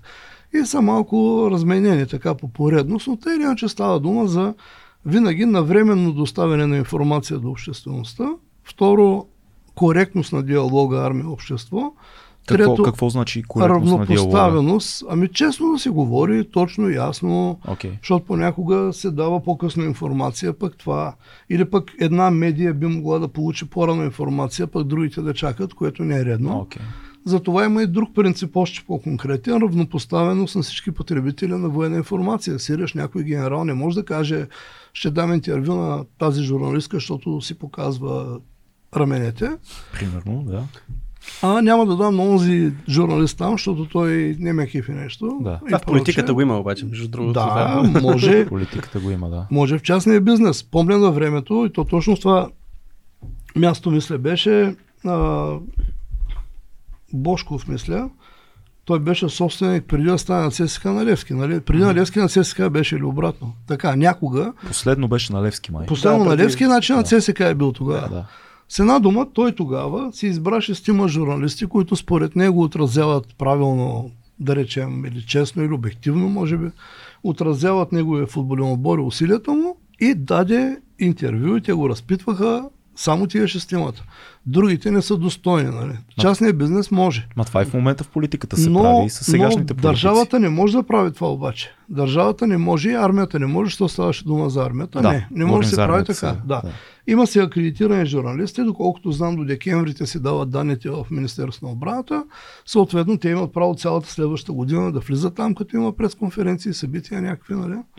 Това ги им гарантира достъп, така да се каже. Разбира се, може да бъде и някой акредитиран, защото при журналистите има голямо текучество. Един отразявал до вчера синдикати, да речем, друг МВР, изведнъж го пращат в отбраната или човека го хванал COVID, пази Боже, или си щупил крак, не може да отиде, пращат друг. И съответно трябва много бързо да се реагира. И пиарите, естествено, проявяват разбиране. Изобщо а, при нас поне няма такива случаи на отказан достъп, да речем, в армията, но има в политиката, казвате. Въпросът Имаше е- случай да. на изведен журналист там от пресконференция на президента, предишния президент. Ага. Помните ли този случай Не, там? не си го спомням аз. Имаше такъв случай на извеждания журналист хвърляш ябълка. Желая, желаеш да хвърли. Изведоха я през конференция. Изведоха я. Да. да Тя да, после да, хвърли да, на новия президент, но той е хвана. Си е... В НДК е хвана новия президент, но предишния, преди да я хвърли, я изведоха журналистката. Имаше такова нещо. Имаше друг случай, в който имаше запис там на разговор с един политик, финансов министр на тогашния, по-предишния президент, който тръгнал да му показва къде стават нещата, но журналиста нямаше акредитация. И се наложил президента в последния момент да разрешава да го допуснат. Той пък започнал да се държи скандално. Той е мой съименник, журналиста, всички го знаете. Да. Да, почна да се държи скандално и в един момент подвикна, абе господин президент, което е все пак недопустимо. Е, не, не, не е уважително, да, да, разбира се. Тъй, че етика има. Етика има и в армията. Въпросът ми беше да, да го задам по, по-директно. Има Добре. ли причина която би оправдала военните пиари да лъжат. Не, няма такова нещо. Етична, Пиарите не било да лъжат. Да кажем, не. че хората не са готови за дадена информация. Или да кажем, в полза на хората е, не знам по каква причина, измислям си, в полза това на хората е, е да не знаят еди какво си. Това може да е било по времето на Макиавелия, но тогава няма пиар. Е, по нали, времето на социализма общества, също се случва, знаете. Защото в тоталитарните общества има пропаганда. А okay. тя е еднопосочна. Каквото решат началниците, шефовите на партия, на държава, то беше едно и също по член първи на Конституцията. Те това казаха на народа, но сега не може. Затова днес говорим за пиар, паблик афер, защото то е професия на капитализма, на конкуренцията. Ние работим в конкурентна среда. Някога се опитваха във Фейсбук стари колеги от миналото, които скоро са научили за, за Фейсбук и за компютрите, но все пак могат да пишат на клавиатура. Много да. обичаха да пишат, нали, че а, понеже в армията обявили конкурс за пиари, за връзки с обществеността и ще да правят кампании, примерно сега, за набиране на войници, професионални войници, от няколко години, това било работа, която правили едно време старите закапичета. Няма такова нещо. Първо, никой за КПЧ не е работил Само ни кажете за конкурентна среда. Е. Заместник командир политическата част. Окей, okay, заместник командир политическа част. Да, който трябваше да осъществява политиката на партията по определение, но също така да изпълнява ролята на психолог, на синдикалист, да се каже, да изслушва хората, да свежда до знанието на командира неща, които няма как той да научи директно или прочее. Тоест това е педагог, психолог и купища друг неща. Но те се хващат само за едното понеже това пише нали, там документите, че политиката на партията и т.н. Но последното поделение на българската армия, политиката на партията не влизаше така директно. Имаше някакви плакати, но mm. с хората трябваше директно да се измислят послания, които да реагират те на тях. Нали? Не можеш да говориш с големите плакати, това го казах още като млад офицер, говоря mm-hmm. за 88 година някъде. Mm-hmm. И го казвах и на тогавашните началници. Нали? И аз мога да говоря като Тодор Живков. Им бях казал, да се смяха, защото бях на 22-3 години тогава. Викам, и аз мога да говоря по този начин, дайте другари да дадем и на голямото ниво какво да се прави. Трудното е тук на малкото ниво, като отидеш последното поделение, mm. нали, какво да кажеш на хората, как да ги мотивираш и, и това е. Сега, за пиарите да лъжат, не, това е абсурд. Не може да лъжат пиарите. Първо това ги Говорите прави... за военните пиари, mm. нали така? Не само всички пиари не би трябвало да лъжат по определение. Ама, Лъжеш ли вече ли си пиар? Ама лъжат много. Губеш си професията. Ако има доказателства за това, може да изхвърлите някоя професията веднага. Има етичен кодекс, който как? на пиарите, както има и при журналисти. Има. Журналистите също не го спазват, между да, другото. Само да питам, ако Като даден други жур... до пиарите се надявам да го спазват. Ако даден журналист хване а, пиар, да кажем, на високопоставен политик, който е лъгал многократно последните 12 години, когато излезе яснотата за тези лъжи на този конкретен пиар или пиарка, не знам, а, какво се случва? Мога се, да коментирам случва... такова нещо по конкретни данни. В пиара има принцип нещо с ако не се Аз коментира. говоря хипотетично, за да не Няма хипотези. Не, не. Един не, приятел, журналист ни каза Сега, да внимаваме да не ни Има, да, има е. разлика, аз поне така разглеждам нещата. Може да. да коментираме сценарии или нещо факти, ако има, но ако е хипотеза, не пиара никога не генерираме собствени хипотези, още по-малко коментираме на журналист хипотеза. Ето, ето сценарий. сценарий Няма такава следния. хипотеза. А, да, даден журналист с доказателства достига до заключение и публично излиза с заключение, че пиара на високо поставен политик лъже многократно за период Това от е години. сценарий, не- това е това е сценарий. сценарий. Това не е А, хипотеза. ако е сценарий, значи трябва да дадете имената и фактите, за да Е, ги не мога коментирам. да ги дам, защото ще дойдете, аз, ще ме аз осъдят. пък мога да коментирам всичко това, когато имам факти и Да. имена. Добре. Разбирате ли? разбирам. Окей, Да. Аз мога да го направя. Да. Нали, разликата е, защото като питали в трудовата там заето с какво можеш да правиш като търся работа, казал мога да копам. Мога и да не копам. Да, ама това е можене, виждате ли? Можене, това е друго можене. Чисто хипотетично има ли Аз механизми? мога, Има ли, но, има но ли дайте ми мутиката. Има ли механизми да се Да. направи нещо? О, Ако разбира се, казах, има човек. етичен кодекс първо. Има етичен кодекс Да. първо. Не можеш да работиш, да речем, на хора, които са в конкуренция и прочее. Трябва да уведомиш единия, другия, не можеш да работиш за двамата. Едно срещу друго, той е срещу себе си като шизофреник. Пази Боже. Разбирам. Скачаме Да. напред. Мога да кажа още такива примери, но тъй Сиг- иначе сигурен- мисля, че ще разбираме. коментирам само Да. явен факт с хора, иначе Окей. не. Какво мислите за пиара на Путин в Русия? Сега, ако И се приеме възгледа, че не говорим за точно демократична държава, Да. то тогава забравяме за пиар да говорим. Тоест това е пропаганда. Значи, пропаганда. Освен това, по време на, както казва, специална военна операция или другия свят казва война или каквото е, тогава говорим за пропаганда. Вие вече. как бихте му казали като военен и преподавател? Не ми е това нивото за да определям аз понятията и вече един се загуби там позицията заради това, че нали, биш военен, който разбираше какво говоря, Мгм. заради термина, който употреби. Има голяма разлика между това, което военните казват и прочее. Те, че аз самия нищо няма да кажа как го наричам, защото не ми е ниво това. Добре, Никой но- не ми е поставил задача ние, още да, да Ние може да кажем, че е война. Както желаете го наричайте. го Сигурно война. имате дълбоки основания, като има военни действия и прочее, но тогава ставаше дума, че военните планират военни действия, сиреч операции. Един военен не планира война. Война може да планира някой в Народно събрание, някой е, коронована особа и прочее, които после ще решат, защото Народното събрание при нас взема тия решения, какво що, нали така? А не военните. Военните изпълняват, те правят само планове за операции.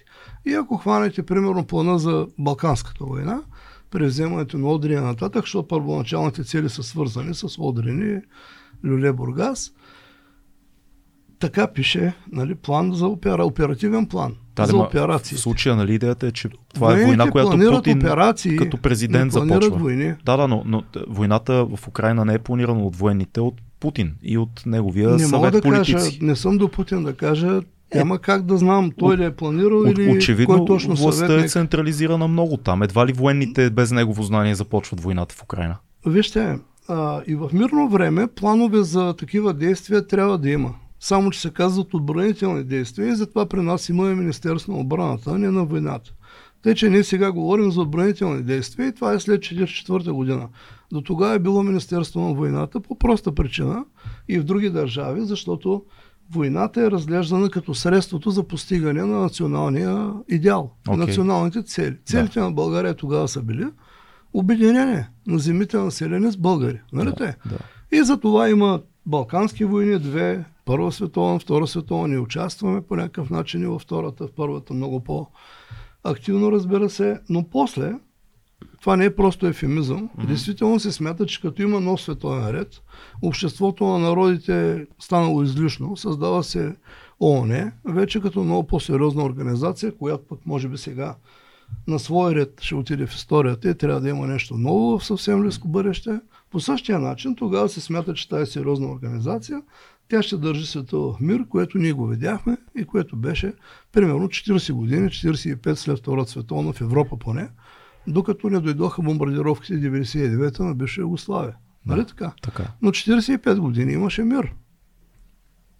Така е, факт. Факт.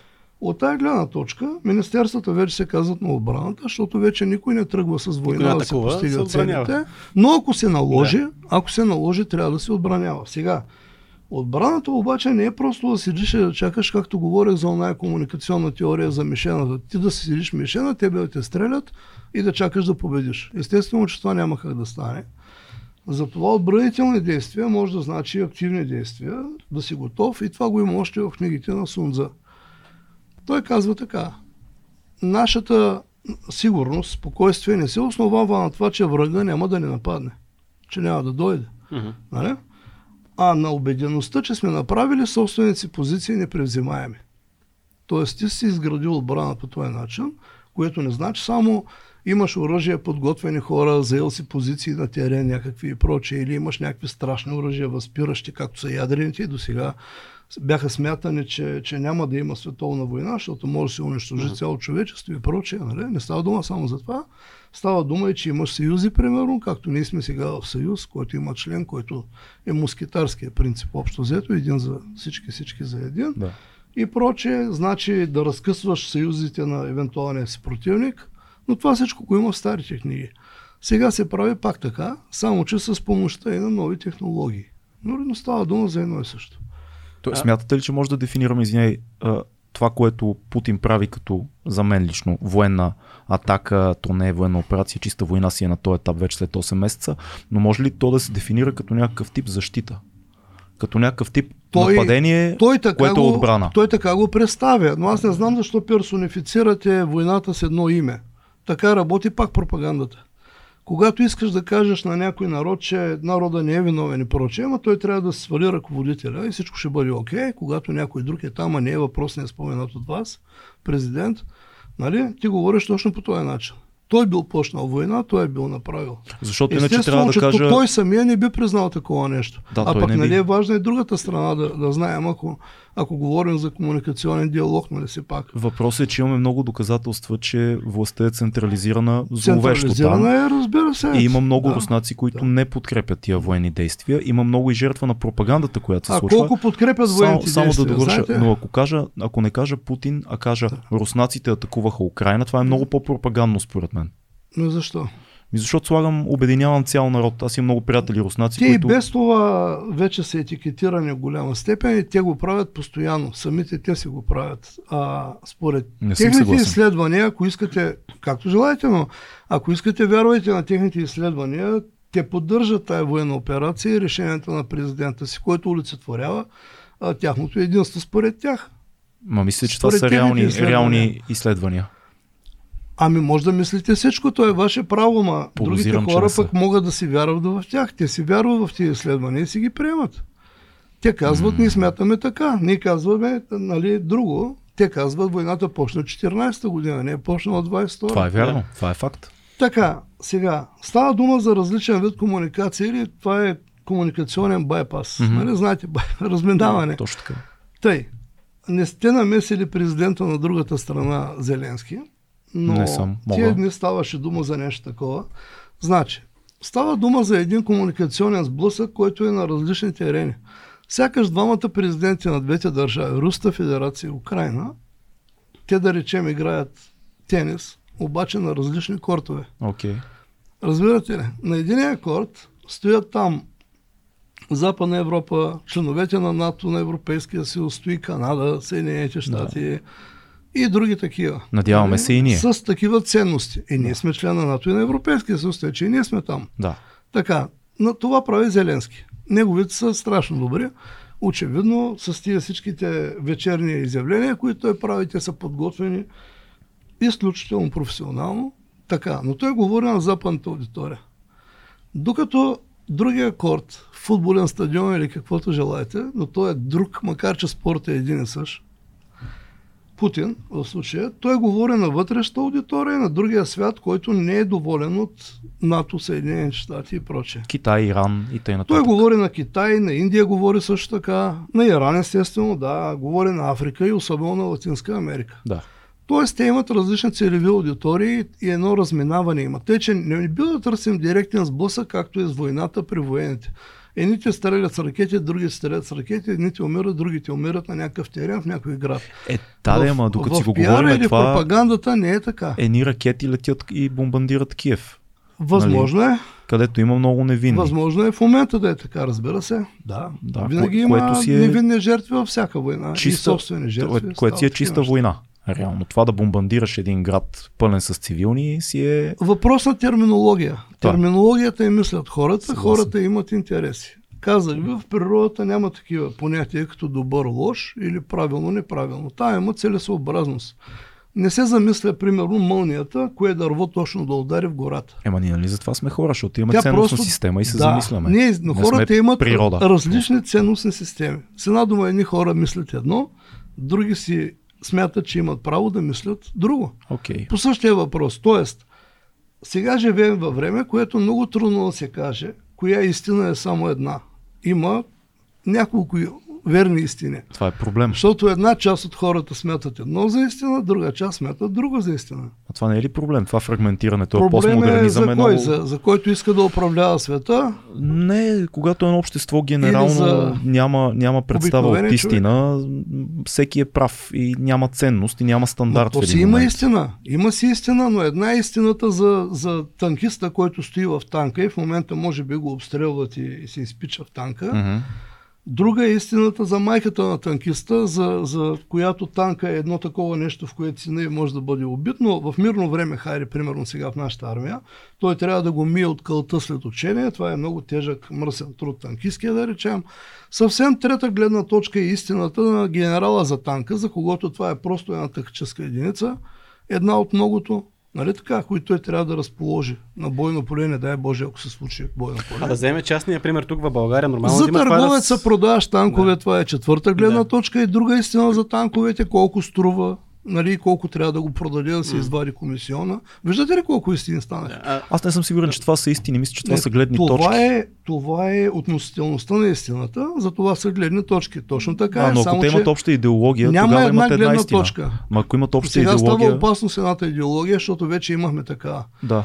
Имахме наскоро, преди 30 години, една обща идеология всички. Сега други опитват да правят друга идеология. Видях в а, руски сайтове, че почва да се преподава някаква идеологическа дисциплина. Руска идеология какво е? В университетите на Руската федерация.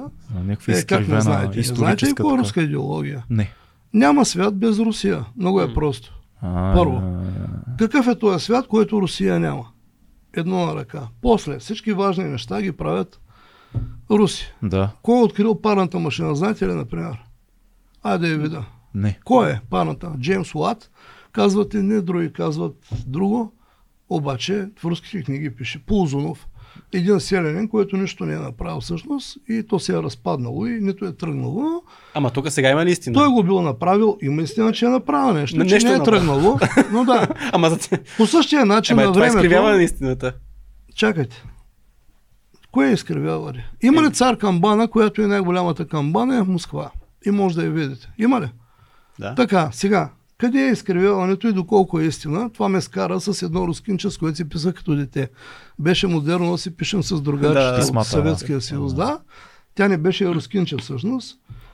А, беше друга, но аз се обидих един вид, като казах, бях и написал, де, че вие може да направите така, само за да сте първи света, да направите един блок само от бетон, в който не може да се живее, но да е по-висок от Empire State Building, примерно, или сега от Бурж Халифа, и, Да. за да е по-висок и да сте първи, нищо, че не става за живеене. М. Вие сте Защото- направили алегория с космическите, космическото състезание, примерно. Ставаше дума не за цар камбана, окей. понеже била най-голямата камбана. Сега, ето да видим къде е истината и има ли изкривяване. Тая камбана никога не е звъняла. Тоест Да. тя не е била камбана. Защо? Ме това означава, че не е камбана.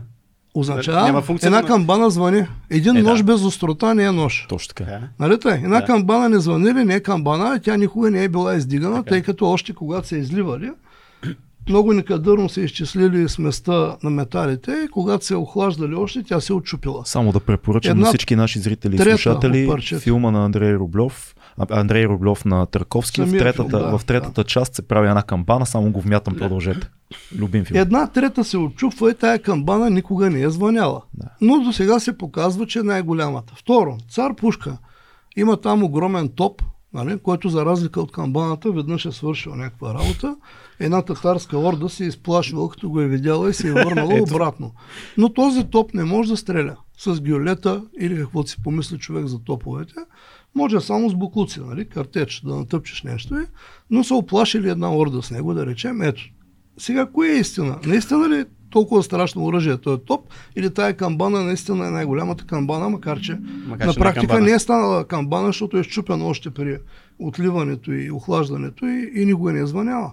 Да разбираме ли, че, Истината е много лика. че това е и всеки се избиране избира на... части. Точно така, избирането Да. на картина, която рисуваме с отделни части от истина. Поемате гледна точка, Та, като едните хора смятат, че имат право на една гледна точка, ние смятаме, че имаме право на друга гледна точка. Няма така... И всеки се защитава гледната точка. За частния пример да разбираме, че това е... в момента, което се случва, едните да се, да се разцепва обществото на двете крайности. Нали? Едните са за про другите са да. за Украина, другите са за Русия. Това да. е нещо напълно нормално, защото всеки си избира. Аз не го виждам като крайности. Чак българския народ да се е разделил на две, примерно, или света.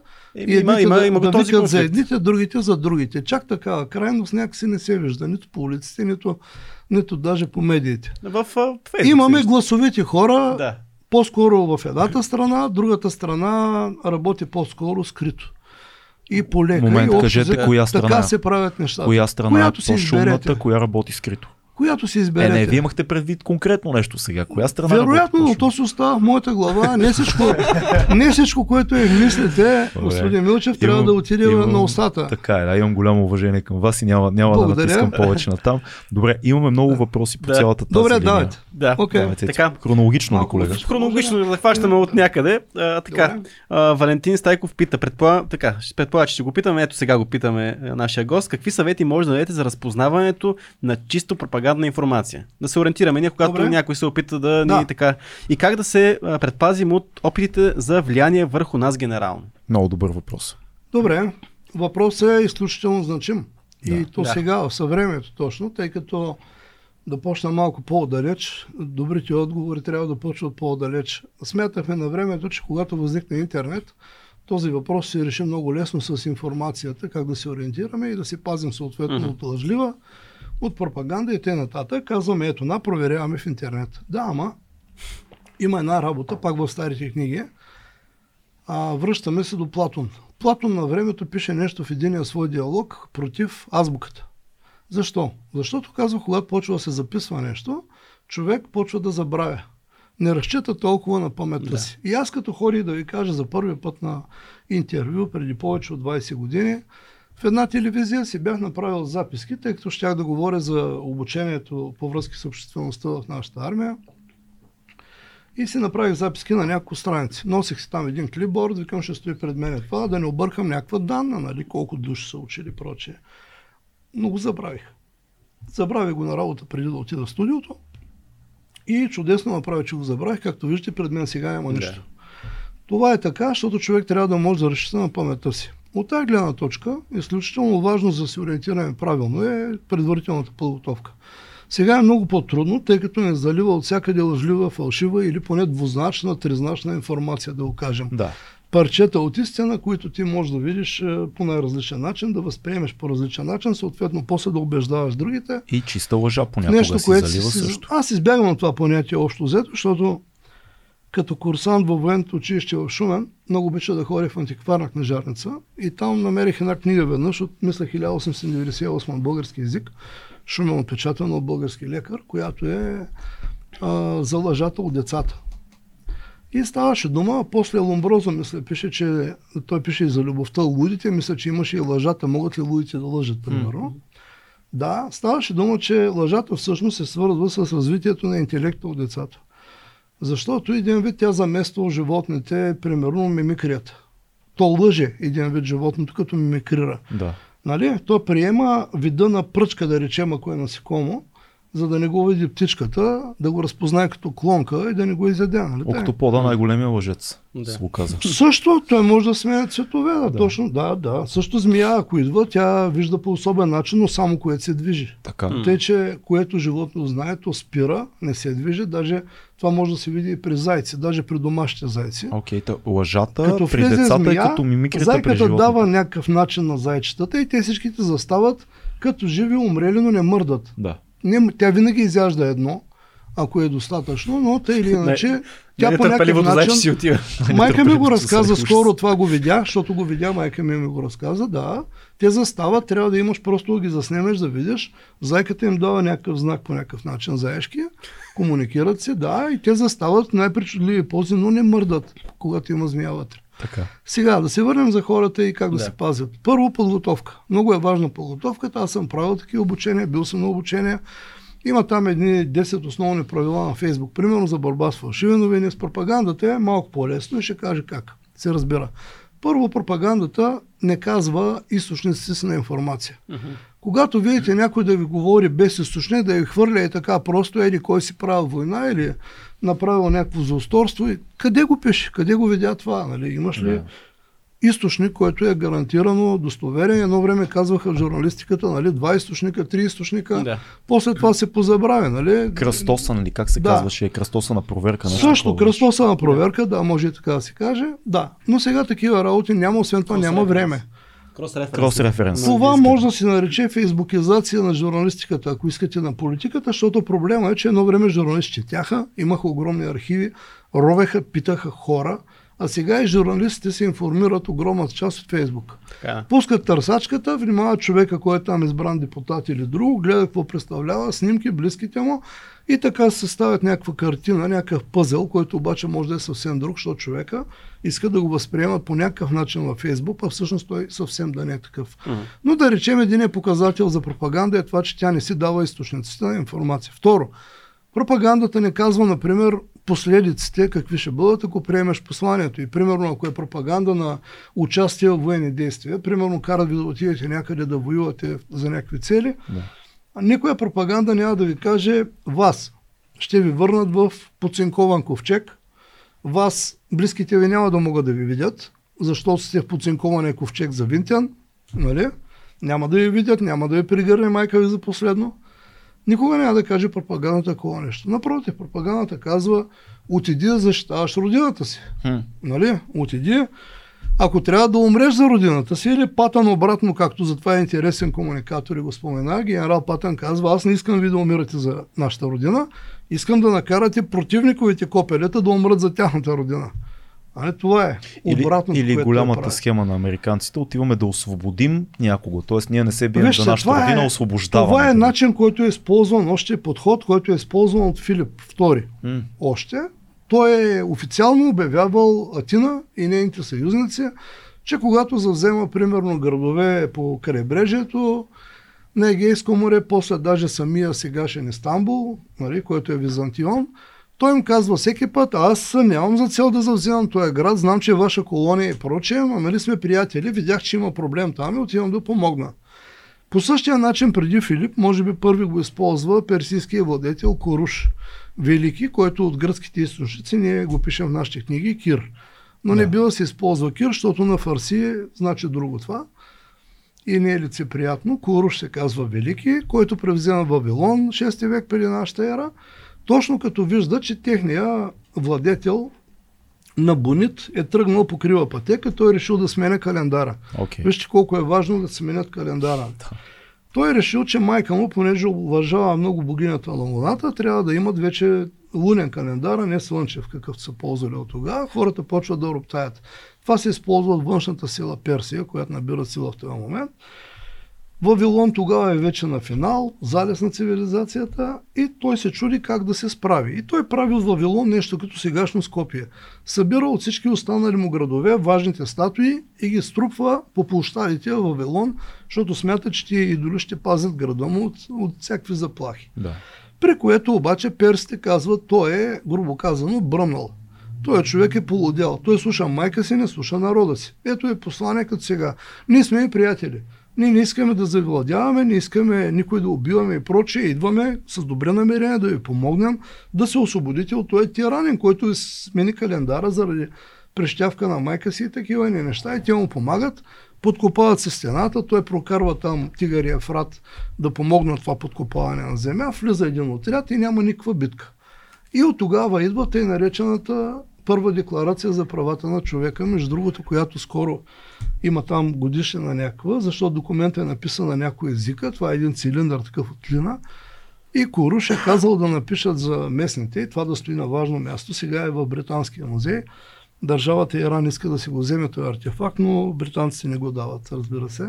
Интересно. Казаха, че може да им го дадат само за месеци. Там пише, може да се покланяте на което божество искате. Да. Нали? Всеки си има права и прочее ще плаща същия данък, И ние където вървяхме из Вавилон, вървяхме сред приятели, като принцове минавахме, сириш никой не стреля по нас. това е подхода до днес. Да. И Филип е правил това, тъй че няма какво да се чуем в Тоест съвременна да- цивилизация. Да обобщим, значи Да. директни такива конкретни съвети, практически. Мога да, кажа кажем, още неща, да, за Да пропаганда. гледаме Второто беше да внимаваме посланията. с последствията, Посланията, дават, тя да. няма да каже посланията от приемането на нейните послания. така, Трябва да. да питате какво ще стане ако. Да. Или като, защото то идва в един момент за обикновените хора, най-често които воюват. Нали, пропагандата много обича да твърди, че ето на, на важните хора, децата не воюват на бойното поле. М.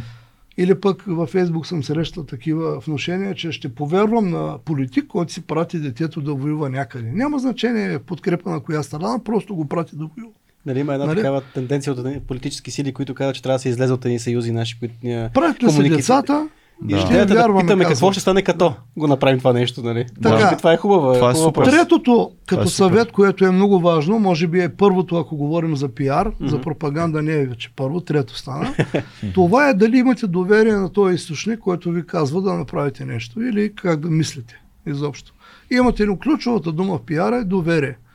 Имате ли доверие на източника? Да. Ако нямате доверие, естествено, веднага изключвате всякакви послания да приемате от, от този източник, защото без доверие не става нищо. А доверието не е субективна такава величина, друго. която... би могло да е, но, но ясно какво значи. Мгм. Значи човек или източник, който не ти е подвел, не ти е излагал, защото има и подвеждане. Не е само лъженето. Да речем, айде да кажем една разлика в тая връзка, да речем между пиар и журналистика. Пиара може да стигне в крайен случай там, където журналистиката почва да подвежда. Примерно, едно заведение, говорим конкретно на Слънчев бряг, зад асфалтовия път, обаче това е може би единствения му недостатък, че не е на първа, втора линия пред морето, а е зад шосето Бургас-Варна, което беше закрито за известно време, го откриха пак заведение. Има го такова и на Боровец, други места. Така, и на прес-релиза, който беше пратен до медиите, пишеше, че ще бъдат или са поканени премиера, който беше тогава Сакско Бъркотския, треньора на националния отбор в футбол Христо Ичков и главният секретар на МВР Бойко Борисов.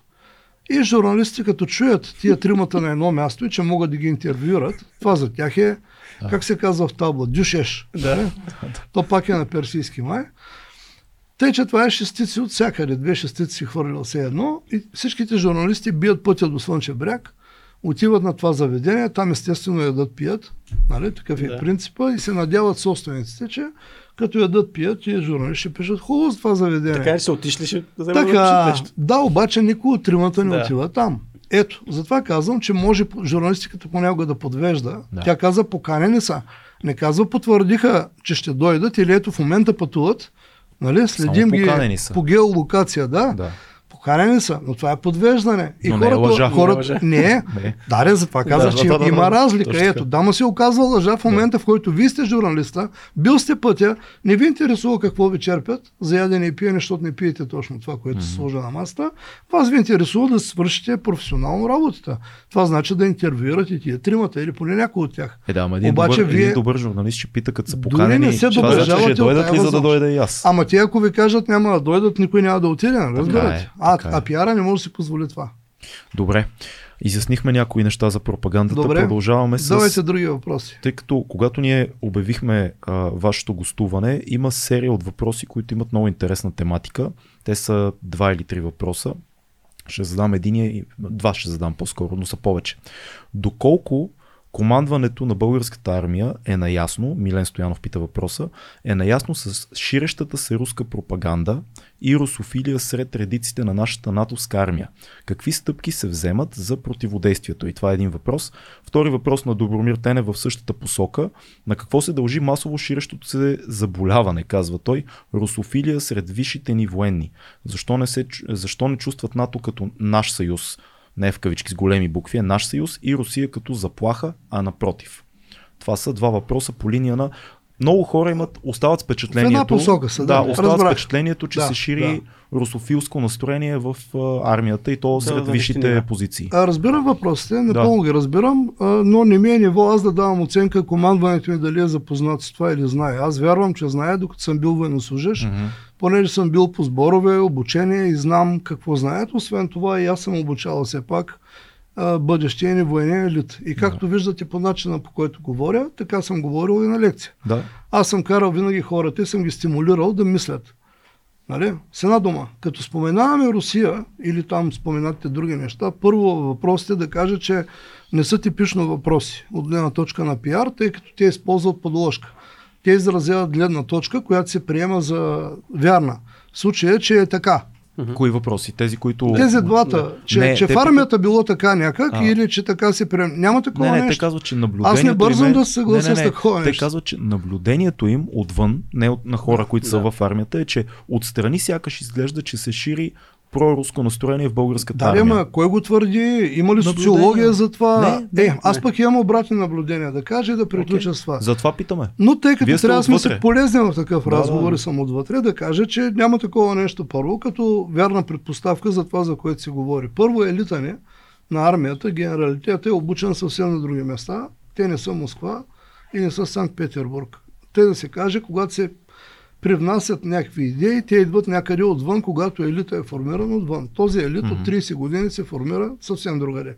Аз самия съм учил в Френска академия. Не съм учил в руска или пък съм бил да. много млад за да уча, но, но някога а, руската е била възможността. Тоест не е имало друга къде да отидеш да учиш. Нали? Общо взето. Там е бил пътя и затова много са учили там. Това обаче не значи, че политически някой споделя той или другия възглед. Вижте, например, Дрангов, който е учил там, или, или този големия генерал, който е победител в Добруджа. Всички те са били благодарни на Русия за освобождението от османската власт, но това не им е пречило да воюват на времето с Руската империя, да. когато засяга това нашия интерес. В руската пропаганда често се използва това, че българите били заставали, чух и Дугин да го казва там по едно време в едно интервю към а, българска медия, Нали, българите често заставали като държава. Народа бил русофилски, но елита не бил някакъв друг. Нали. Чакайте малко. Първо, не българите изоставиха Русия, Русия българите. Говорим за Горбачов и за нататък. И той това го призна. Частично. Нали? Тоест оставиха ни на само себе си, защото преди това бяхме в някакъв друг свят. Имаше Варшавски договор, имаше друга там економическа общност. Нали? Така. В един момент той каза, ще се разплащаме с долари, с една дума оправете се. И прочее. Тоест ние, ние сме ги предали. Първо. Второ, какво правеше руската армия през Първата световна в нашата Добруджа? Нали? За това става въпрос. Да. Ние не сме нападали Русия, ние не сме ходили до... Никога. Кое е руско, примерно? Саратов или някъде там, Екатеринбург или какво, Санкт-Петербург? Ние кога сме ги нападали? Въпросът е защо Никога. А вас... те воюваха дори в Македония срещу нас. Аз не искам да, не искам да вземате позиция. Вие сте човек, който е в средите. Да продължа По... Да продължа, ако искаш. Да, продължете. Да, но... Значи няма така гледна да. точка поставена като трамплин, нали, от която да отскача подобен въпрос. Първо елита ни е формиран другаде, а в армията това не може да се каже такова нещо. Okay. Ако има изследване, някой извади твърди данни за това, може да го коментираме колкото искате, но като имаме твърди данни. В момента такова нещо няма. Армията ни е натовска, държавата ни е член на НАТО и ние, разбира се, То това е въпросът. Си знаем задачите, защо, свързани с Когато е така, когато знаем публично, е, че голяма част, по-голямата част от генералите са а, учили на Запад, а не в Русия. Даже всички. Даже всички може вече, да кажем. Да. Вече всички може а, да кажем. Защо, да? когато сме членове на НАТО, когато се знаят биографиите на, на генералите, защо хората остават с такова впечатление, защото аз честно ви казвам, mm-hmm. не е а, това първия коментар, който чета или наблюдение на мои приятели да. или хората около мен, занимавам и с кино и с медиите и нататък. Някакси а, сред нашето поколение, аз съм на 35 години, върлува идеята, че българските висши военни са по-скоро русофили. Вероятно по стереотип. Помислете, говорихме, че елита не е формиран преди 30 години и повече там нали, в Съветския съюз. Uh-huh. Съветския съюз обаче значи и Украина. Тогава. Така, нали, така, да, да, да. Сега, като погледнем всички тези хора, които са учили примерно в Украина пък, те в момента са в лагера, който е ярко против Русия. Всички тези хора, които са учили в Украина, ако щете, пуснете ги по имена, говорим военни, говорим цивилни, но всички те в момента са ярко на страната на Украина против Русия и са учили в Украина. Но всъщност това тогава е било Съветски съюз. Така. Тоест би трябвало да няма разлика. Сега, по стереотип, едно поколение естествено, че винаги се разграничава от предишното и като знае, че предишното е живяло при един режим и елита му е бил формиран някъде другаде, то предполага по стереотип, че тия хора мислят по някакъв начин. Естествено, че това в голяма степен може и да е вярно. Нали така? Защото никой не може да му отнеме живота или младостта. А младостта си хората винаги смятат, че са живели по-добре. И затова те се защитават миналото, това, което са имали някога, когато те са били млади и прочее. Но да се обобщава, нали? по-голяма част или еди какво си, или какви били настроенията, това е най-често погрешно. Мислите ли, че част от изказванията на президента последната година, да кажем, допринасят за това да се усеща, че така, военните, генералските настроения по някакъв начин сочат към Русия. Този опит за неутралитет на президента. Също съм чул интервюта в медии на други генерали, сега не мога да цитирам по именно, защото не, не ги помня, наистина съм далеч малко от този свят, но чувал съм, ето наскоро слушах някой а, от военно-въздушните сили, който коментираше а, колко нали, не се а, така, а, не, не твърдя, че е буквален цитата, но смисъла на цитата беше, че има много големи проблеми, ще има проблеми с F-16-ките и че руските самолети са си много хубави да. и че е по-добре. Тия от НАТО беше нещо, намерете го в интернет, кое вероятно го има на видео. Мисля, че се сещам за какво Някой говорите. каза, да. абе, ние сме тук уж в НАТО, ама то тия самолети и мисля, че беше генерал от военно-въздушните сили или или може би майор. Ако се сетите, кажете ми, точно ще го коментираме. Ако не, аз се сещам за какво говорите. Мисълта ми е не конкретно Вие сте го възприел по някакъв такъв начин, да. но той не е казал това всъщност. Той каза, че докато дойдат новите американски самолети, ще мине време. А в това време, които са години, подред ние не трябва да оставяме дупка помежду снимането от въоръжение, примерно на МиГ-29 и идването на F-16. Ето за този период в момента правят постъпления да дойдат самолети, които са заместващи самолети, да, употребявани да. самолети, под найем самолети или което вече е загуба на репутация. Понеже а, ние сме все пак първите в Ита... след Италия, но първи в Европа. Италианците използват самолет малко преди нас в Либия, това е обаче в Африка за разузнаване а ние за богомятане, за пропаганда, като казваме пропаганда. Първи сме хвърлили листовки на Тодрин. Това е загуба на репутация да нямаш военна авиация и да трябва чужденци да идват, Въпросът да ти е осигуряват. Е контекста на изказването. Фактологически не споря, че най-вероятно човека е прав. Това каза човека, ако разбирате друго, погрешно но, го разбирате. Но имаше една такава вметка, която показваше леко в нюансите. Абе, mm-hmm. те тук тия от НАТО ни карат ни неща, ама то реалността е друга. Което... Не, не, не, не е казал това. Им, имаше нещо такова, не, не говоря не, за президента. Не е казал това. Става дума за освояването на нова техника и за трудностите при нова техника, която и всяка нова техника, като дойде нова, трябва да бъде освоена. Например, когато идва да се върнем на другата, която имаме вече овладяна МиГ-29, mm-hmm още пред долитането на самолети, един от тях излита, излиза от пистата и потъва в кал до, до двигателя. Нали, слава Богу, не се пълни с кал, но става такъв гав. И Ужас. казва, че човека, който го долетял, той е руснак, е бил уволнен от завода.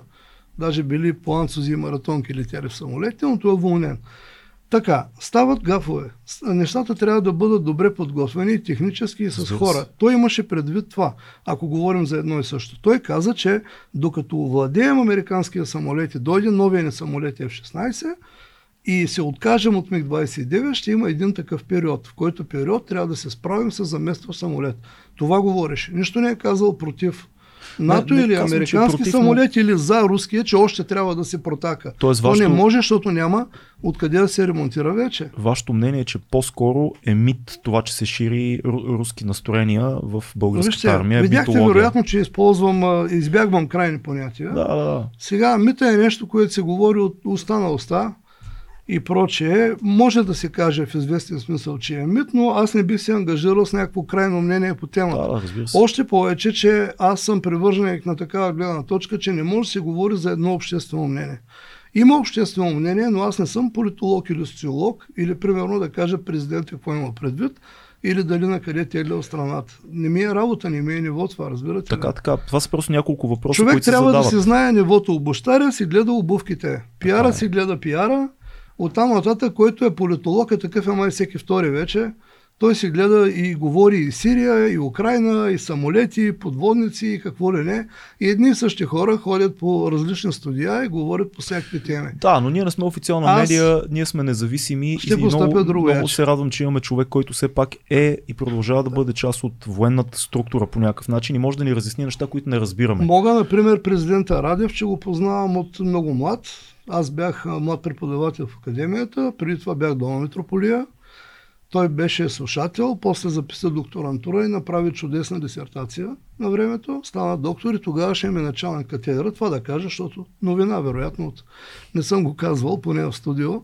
Тогавашният началник на катедра психология и педагогика беше Виктор Илиев, лека му пръст. Той каза, това е бъдещия командващ на военно-въздушните сили.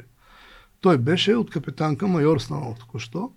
Още от тогава, значи 20 години по-рано, той беше преценен и то психолог, че ще бъде следващия командващ. Така се казваше тогава на военно-въздушни сили. Сега за президент не е ставало дума, но това беше студиото на Слави, където го видяхме. Спомням си го, това го гледах. Тъй или да. иначе, този, този, който е решил, че това е избираема кандидатура и може да спечели избори, както видяхме, то стана вече и два пъти, да. защото е втори мандат, той очевидно разбира от изборни технологии, от кандидатури и от имиджмейкинг, както се казва, извинявайте за чуждицата, Бернай се бил против да се говори за имидж в пиар, защото сякаш будалкаш хората, нали, като им създаваш образи и показваш картинки, които те да гласуват за тях, биха ги приели.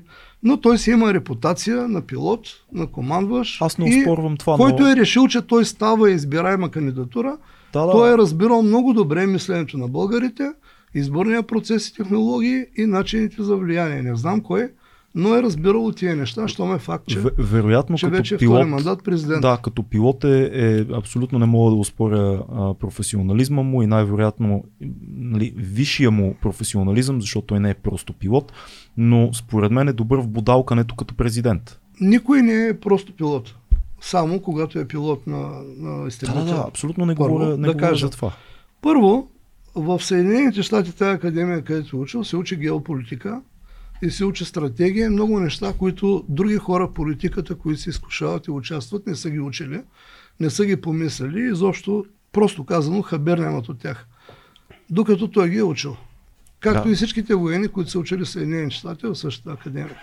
И не само това. Няма спор. И в нашата военна академия имаме такъв курс, стратегически курс, където се стават по-полковник полковник, а тия, които стават генерали, учат в една програма, която е друга магистърска, се казва Стратегическо ръководство на отбраната и въоръжените сили. И там също се учат такива неща. Има часове и по пиар, имаме медийни тренинги, такива неща.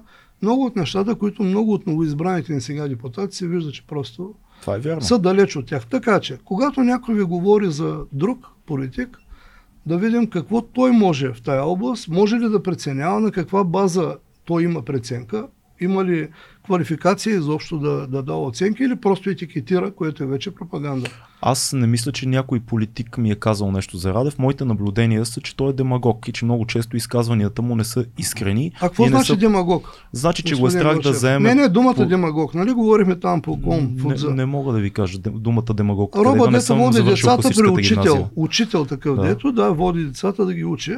Това значи всъщност. Оттам нататък думата вече е просто да, нещо, аз което някой казва. В смисъла на човек, който не заема умишлено позиция, за да не загуби гласоподаватели и говори с едни такива разтегливи понятия, които много всъщност, често не са да не загуби, зае позиция на края на първия мандат, мисля, беше или сега, преди в момента, втория. В момента също Помните ли там не за, за едно изказване, което си беше озадачаващо там за Крим? Да кое знаме себе и, и тогава беше преценено от да. въпросни политолози, че той да. напълно разбира, че ако каже друго, ще загуби гласоподаватели да, и затова е казал това. Така, политиката е друго бойно пространство, така да се каже, господин Милчев. Да. И там има други правила и трябва да се говори по различен начин. Затова имате и нареченото политическо говорене. Mm-hmm. А Радев очевидно вече като президент не говори като военен. Да. Военните говорят много кратко, много ясно, а това, че не заема позиция, всъщност може да излезе най-умното в един момент. Аз не смятам така ли е правилно или не, защото не знам, не ми е ниво.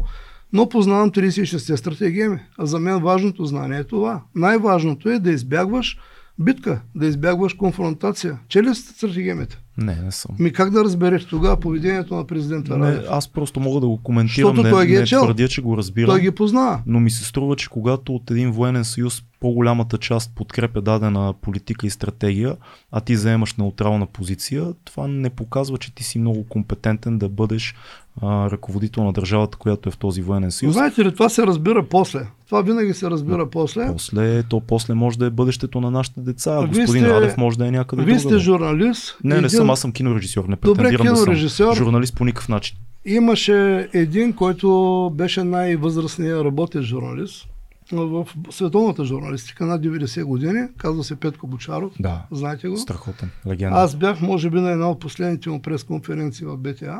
Беше издал книга, където обясняваше точно, че имало много хора, които са вървели по улиците, събирали хора да воюват тогава.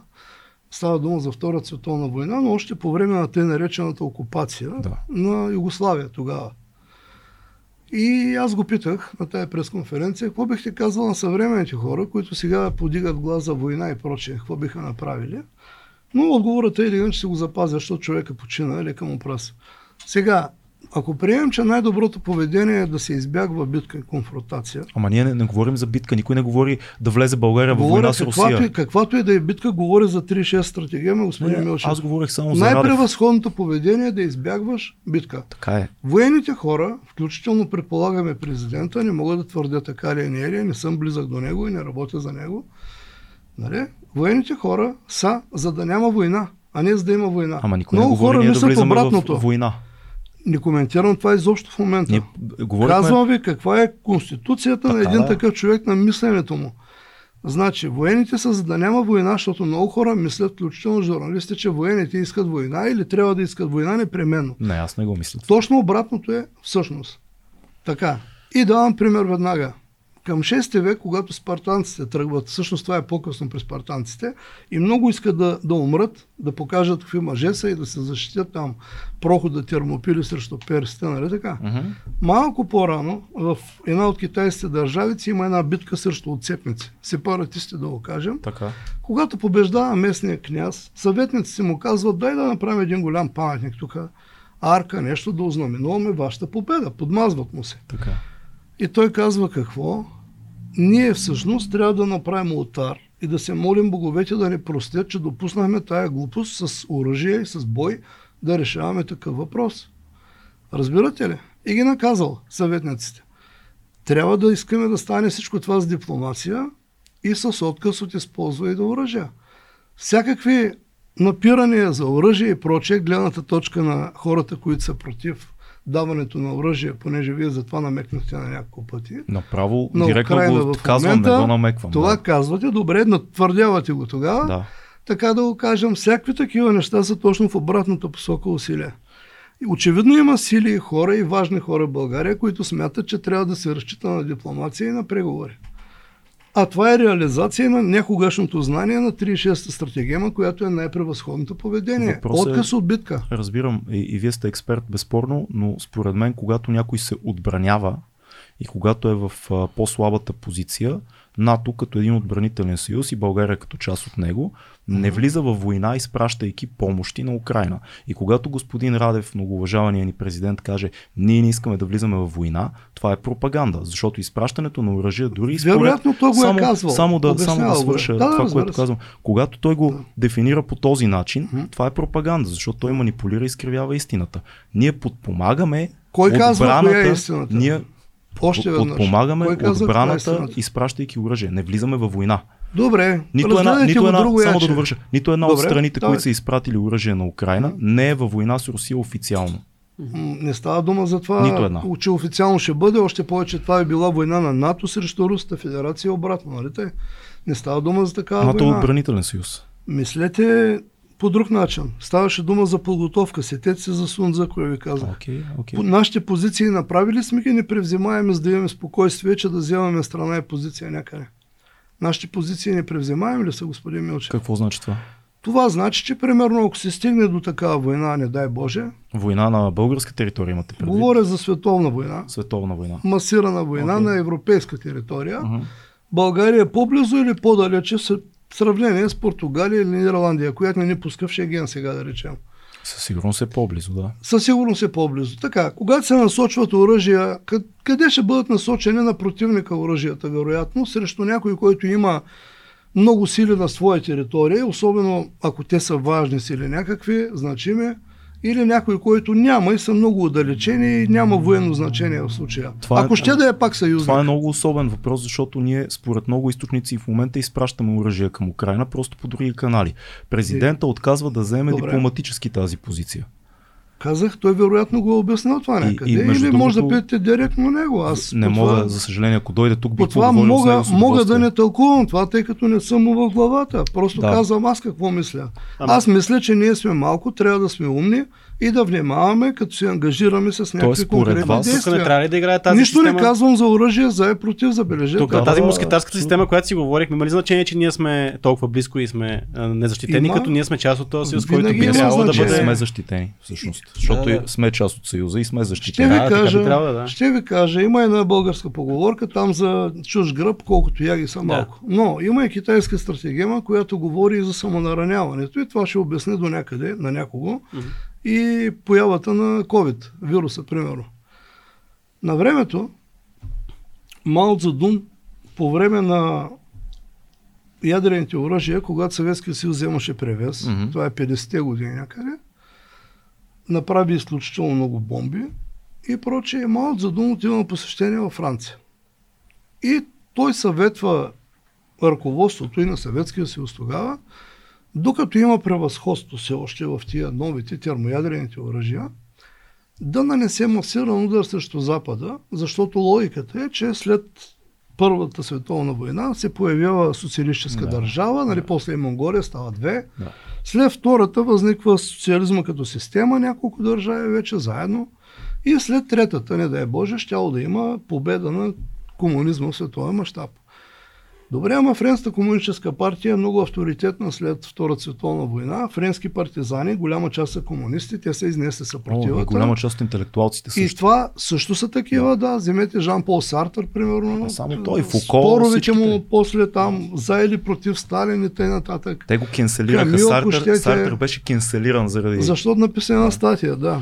Въпреки, така. че и Камил е бил реално социалист. Но Сега дума, те са авторитетни след войната. Да. Компартията им става между 2 и 3 милиона и става една опасност, така да се да, каже, абсолютно. за капитализма във Франция. Мало като казва това, те му викат на другари, мало.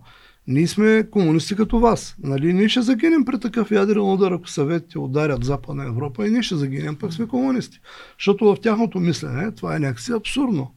Той каза ми, другари, ще се жертвате в името на световната пролетарска революция. Китай е готово да даде 300 милиона жертви такава война за победата на световния комунизъм. Китай тогава е 6 милиона население, примерно. Значи половината е готова да е. Вие тук някакви 2 милиона комунисти го правят на въпрос. Големите цели искат големи жертви. Така, в стратегемите има стратегема на самонараняването. Тя се използва, когато си много застрашен и си много слаб. Моля да не ги свързвате с примери сегашни или в България. Okay. Чуйте го просто, накратко ще го кажа. Слушам, слушам. Така, една това е периода воюващи царства. Тук имаме 500 години османско присъствие, както му казват, власт или робство. А та има воюващи царства към 4 века. Това са 6-7 държавици, които воюват постоянно помежду си. Докато големият великият император Цин Шахуан ги обединява, като побеждава всички други. И това е трети век ли беше накрай. Така, една от тия държавици се чувства много слаба. Съседа е събира войска, научават разузнаване, че бъдат нападнати но сами не мога да си оправят нито бързо. Вика си владетел съветника, важния съветник и го пита какво да правим. Ще ни нападнат. И той вика, дайте ми един ден, ще ви измисля стратегия, сиреш подход, хитро ако щете някаква, да направим така, защото да оцелеем, да спасим държавата. Отива на другия един съветника и каза, измислях стратегемата, въпросната на самонараняването. Как ще стане работата? Първо, ще ме обвините мен в предателство ще ме вкарате в затвора, ще ме отрежете едната ръка, защото така се прави с предателите. Типично наказание, отсечение на ръка.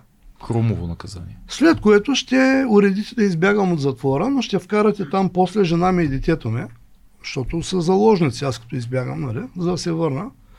Ще ме осигурите да избягам в противниковата държава, която е много силна и нещата стават точно така, защото владетеля казва какво се прави и го урежда всичко това. Съветника отива. Те го хващат, знаят кой е и те не са прости, имат разузнаване. Разпитват го какво знае за войсковите части, разположението и морала им и т.н. Той казва всичко честно, вярно. Те проверяват, те не са глупави хора. Проверяват, той говори искрено и конкретно. И те казват, той е полезен. Нали, такъв човек не се струва да го убиваш, пък и той няма една ръка, той е сакат вече и за военен не става но може да ни е полезен да ни дава съвети, като дойде време да нахлуем, защото те всеки момент се готвят да нахлуят. в неговата държава и го държи до себе си. Да дава съвети и той дава съвети. Умни, честни. Така, вечерта преди да тръгнат, те правят банкет, купон. По времето на такъв точно банкет умира Хан Крум, между другото. Дали го убило чуждото разузнаване преди да тръгне да превзема Константинопол или, или е припил просто, пишат, че му излязва кръв от нозрите и от ушите. Това да. става или при такъв вид удар, или ако са го душили с връв отстрани.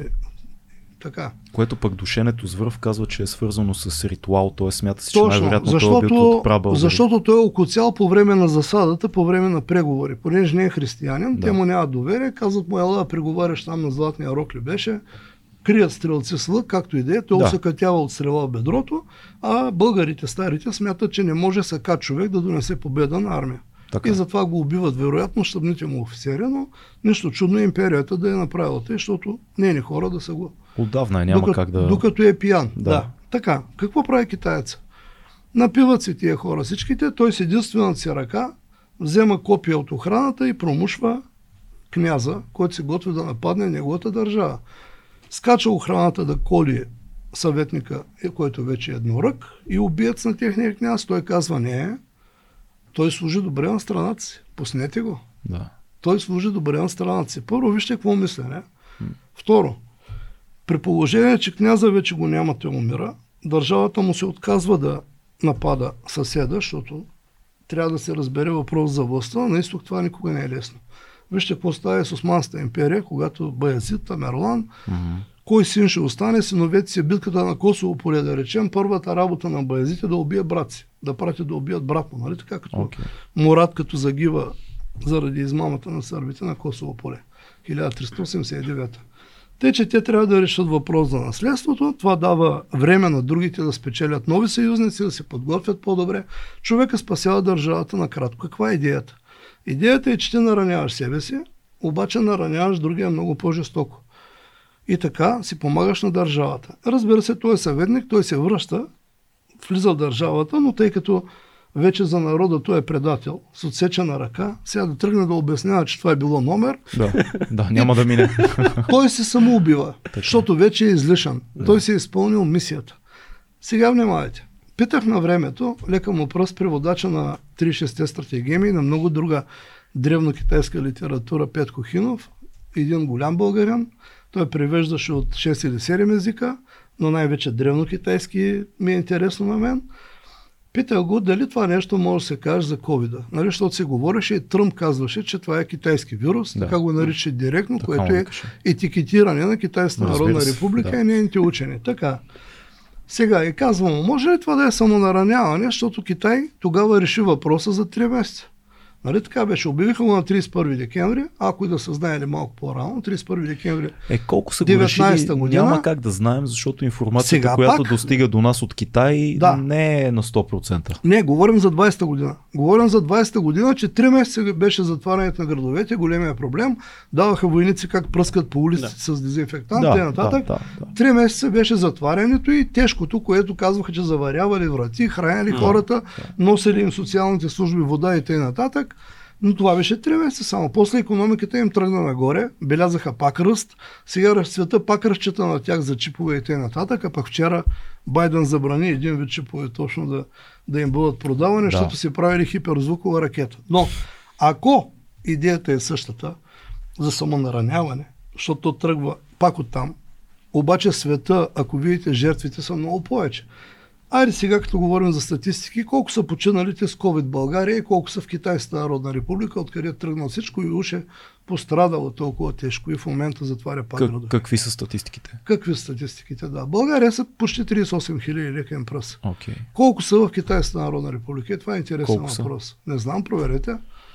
Фил, Вижте, можем ли да проверим колко китайци Вижте, са загинали от COVID? На Джон Хопкинс, примерно на сайта и прочее, там има една Сега статистика, постоянно върви, да видим колко са. Добре. Така, сега, ако изгледа, че са много по-малко, особено с оглед на населението, вие имате два-три варианта да мислите, но... Че лъжат.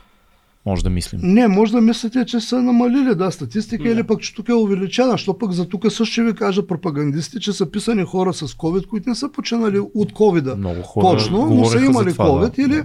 или Европейския съюз ще да даде пари, нали, ако Да, пишат, говореше че... се това. Сега пък обратно. Сега пък имат грип и, или имат COVID, пък ги пишат грип. Така казват. Колко? 5000. Чухте ли? 5200. В Китайската народна република, в България е почти 38 хиляди. Сега вижте населението, то лъже не лъже, ама айде да видим все пак мащабите. Милиард и 300 милиона ли са и 10 Китайската народна република, ние сме колко беше 6 милиона? 6 милиона и половина. 850 хиляди, 650 Последното беше 850, 850 май примерно, да. А, така. Сметнете го в пъти, аз няма да смятам, математиката не ми е най-любимата. Каква е идеята на това, което ни казвате? Така, че всичко това би могло да бъде стратегема на самонараняването. Ако действително, вчера видях такава статистика в Twitter и публикация, че учени казали от различни държави събрани, че 99,9 това вирус е лабораторен вирус. Все повече хора го казват. това, да, Пипнат, факт. така, ако е пипнат с някаква конкретна цел, макар да наранява тебе, но той наранява много повече твоите съперници, економически и други по света, и му нанасяш много по-жестоки. е, Вижте, моля, ако гледате още там колко са на Съединените щати починали с COVID. Стотици хиляди са, доколкото знам там. Всъщност са милиони. Милиони. Вероятно. Милиони със света. В щатите бяха над 500 хиляди още миналата година, което е повече, отколкото през Втората световна война загиналите им войници. Аз имам силни съмнения в тази Така, статистика на китайците. Питах лека му пръст Петко Хинов, може ли да се говори, че това е същата стратегия на самонараняването? Той ми каза тогава, а, ако някой може да докаже, че имат контрол над вируса. Ако имат контрол над вируса, може да се говори за това, нали? Ние не може да знаем това, не ни е дадено за момента. Пък и който ви го говори, казвате веднага, то ще излезе пропаганда, защото хората се приказват разни работи. Дума дупка не прави. Е. От друга страна, казана дума хвърлен камък. Да, това, това е За това не ме питайте за крайни позиции, особено пък на други хора, а какво мисля. Аз ви казвам изцяло честно, по линия, по линия на пиара и по линия, мога да на, кажа. по линия на а, пропагандата и връзките с обществеността. Това са смятам, различни неща. Смятам, че когато тезата за оръжията се дефинира като теза дали ще влезем във война, според мен е огъване много силно на истината.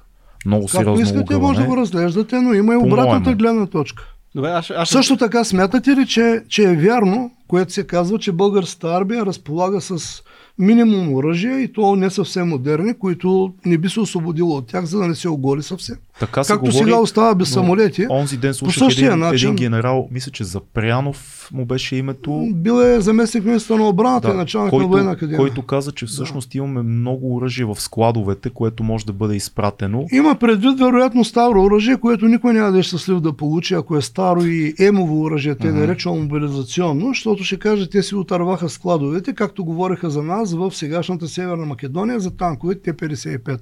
Те бяха такива, деца вика недокоснати, ама стар модел морално старели оръжия и като им свършиха работа да си решат там кризата, която беше с едно село Арачуново, или се казваше до Скопия, тогава бяха нашите танкове, македонските танкове, когато трябваше да се отърват от тях и да ги продадат в Африка или да ги режат, а това струва пари, изведнъж станаха българските тенкове. Ето ви как работи Въпросът е, че той, той предложи една стратегия, която чрез изпращане на... Може, ама той е политическо лице, пък аз не съм.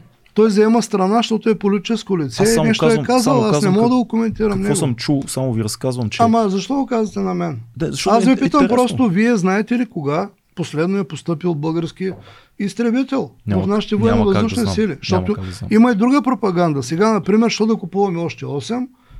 Нали? Защото мо- що не се дадат парите за линейки, за възрастните това, хора? това е абсолютна демагогия за... и пропаганда. А, благодаря. Да, това да, да. също е демагогия и пропаганда, защото това аз съм го писал някъде във Фейсбук. Някъде. Кое, кое е демагогия и пропаганда? Да се говори по този начин, което и вие потвърдихте, за което ви благодаря. А, ми- защото, защото 30 години и повече, значи 89 е дошъл МиГ-29, колко години стават? 25-та ли казаха, ще дойде F-16? 25 и 11, 36 години не е стъпил жив изтребител нов на тая територия.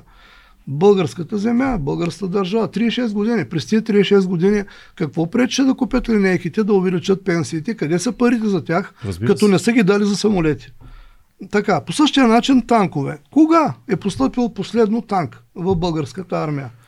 А смятате ли, че сега Други смятат, че да не се... може да даваме танкове, защото танка, Да. извинявайте, Да. нападателно оръжие, Да. заради което Германия се отказа да дава там някакви подобни оръжия и други. Та, не се дават нападателни оръжия, има го и това.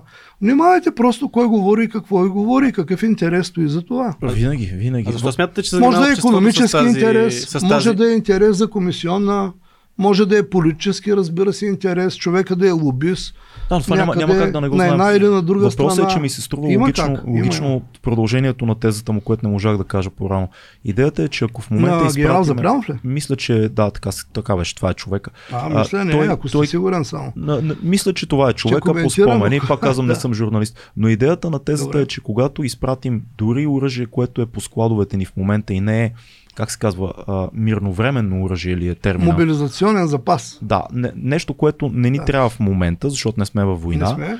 Това е добър повод ние да поискаме много по-бързо обновяване на оръжието от, от, от НАТО, европейски пари и изобщо това е повод ние след това да искаме техника, която е нова. Има ли резон в това? Аз Вижте, питам, не ние знам сме дали е в. НАТО от 2004 година. Първо. Второ, и без да сме в НАТО, ние знаем, че някога съседните ни Гърция и Турция, когато бяхме във Варшавския договор, получаваха такива помощи. Даже имаше а, принцип, американски такъв, на разпределението на помощта. Говорим за бройки и за пари. Доколкото се спомням, тя беше 6 към 10. Ако дадат 6 броен транспортьора или самолета на Гърция, трябва да дадат 10 на Турция. Това беше. Сега, ние смятаме, че сме примерно приятели с Германия. Всички българи искат германски автомобили. Нали така? Химикалки, ако Те, щете, повечето имат германски германски. автомобили, май вече. Само кухнята им не искаме общо взето. Да, да, да. Така, не. Не. По статистиките и за нови автомобили, и за стари, които влизат, вече не са германски. На, А. на първите четири места не са германски. Със сигурност. Какви са френски ли са? Корейски и френски, да. Да. Корейски и френски най-вече. Така. Какво иска да кажа? Иска да ви кажа, че трябва внимателно да се приема каквото се казва. Абсолютно съм съгласен. Като не е интересите- имало оръжие Да, или като сте мобилизационно, да се отървеш от него или да говориш по начин, че това ще доведе до донасене, не. Ще донесем, когато си купим. Това исках да ви кажа. Всъщност за това се връщам. Да. Когато можем да си купим ние, тогава Германия сметнахме за приятел. Добре, Германия в един момент се обедини. Нали така, 90-та година още падна стената 89-та, точно когато и при нас станаха Така е. нещата с промените. Така, в армията на източна Германия, много въоръжена армия, между другото, и също имаше МиГ-29 и прочее. Имаше и бронетранспортьори по-нови. Тя ги подариха на Гърция. Що не ги подариха на България, нашите приятели, да речем? Не знам. Подариха ги на Гърция така. Гърците, разбира се, правят тяхна версия, кръстиха ги Леонид веднага. Леонида се казват БТРите и прочее. Как да ги кръстят? Самолетите. Германия ни е приятел, нали? Обаче не дадоха МиГ-29 на Германската демократична република на България. Дадоха ги на Польша. Нали така? Да. Разбирам какво искате да кажете. Имаме много въпроси. Искам да са... кажа, че Разбирам когато ви. някой ти е приятел, той като моите дрехи в момента, и особено в студено време, казват лекарите, трябва да се обличаш като зелка. С една дума за Германия, най-близката дреха, белето, интимният приятел е по-скоро Чехия, Полша, после са тия нататък, Харватска, Унгария, нали така? А ние сме вече Балтона и по-надалеч. А кой е- Балтона го обличаш само в голям студ. Кой е нашия приятел? Това казвам. Това казвам. Да, а кой е нашия приятел? Който тази логика? решим, че не е приятел, Шопенхауер казваше баба ми, има една мисъл, по-добре е човека опознай и тогава титлата приятел дай. А за държавите това Шопенхауер е мрачен философ да... да... принципно, ако трябва да се обобщава, но любим на жените. Освен това, света като воля е представа, чудесна книга. Мрачен е за хазяйката си, на която не е платил и се е причукала като паднала по малко, стълбището. малко пада песимистичен. А, да попитаме сега Това тази, е до обобщенията ви казах, че най-често са грешни. да, тази добре. линия, на, ето тук има въпрос. Смята ли се от българската армия войната в Украина за кризисна ситуация? Добър въпрос. От българската армия. За кризисна ситуация. Вероятно трябва да питат началника на отбраната. М. Не аз. Аз какъв съм, че аз се като, ангажирам като пиар. с нещо смисъл, такова. Чисто а, като... от тази гледна от точка, тази гледна точка, да. вероятно има някакви аспекти за кризисна ситуация, ако приемем какво е криза обаче. Защото криза, много е интересно, че по много обучения ходя, където вече са учили за кризи хората и като питам, говоря за извън армията, Мгм. защото водя такива също. А, и се оказва, че хората са минали някога студентите семестър, минали са дисциплина, кризи и прочее. Те не знаят думата криза какво е. А пак се връщаме на, на конфудза. Да върнем смисъла на думите. И почва да разсъждават по определение. Кризата е такова нещо, което идвало и правило почти. Медиите се фокусирали в нашата институция и прочее. Момент сега. За да говорим за криза, трябва да имаме отсъждане, защото това значи думата на гръцки. За първи път е използва лекар Хипократ за ситуацията, в която болния, треска има, получава гърч и при този гърч се решава дали болния от потението сутринта е вече здрав или умира. Тази върхна точка на болестта между смъртта и оздравяването той нарича криза. Така, за да говорим за криза, трябва да изберем тя дали е събитие, както е в много определение, включително американски, и когато нямаме българско, в НАТО е прието да използваш такова на съюзник. И то може да бъде официално обявено. Имаме даже да въпрос за НАТО, документ. ще го зададем всеки момент. Добре, да. така. И другия вариант обаче, освен че е събитие кризата, може да е за състояние. Ако пристат а, слушателите в случая, че става дума за ситуация, mm-hmm. тогава лечението е по друг начин. Ако е за събитие, тогава по-скоро говорим за инцидент, който докарва държавата до, до някаква ситуация, която е кризисна. За да е кризисна обаче, трябва да се решава въпроса на самото и съществуване. Разбирате ли защо не бързам да се съглася да приема всякакви подложки и чужди мнения? Не, то, и, то, и то е да въпрос, приема то не е тяхното или да, да го отхвърля. Казвам, той е въпрос. Да, не, ма, той виж, пита, вижте какво стана се... сега, да уточним какво е криза. Събитие или е ситуация ли е? Трябва да изясним това, защото начина за оценката става съвсем друг. Според мен дефиницията, която се използва във въпроса, така, защото... И за да е да, криза, да... трябва да е дали оцеляваме или не, да се върнем там. Оставете дали е въпроса. Отговор е важен. Застрашаваща ситуация.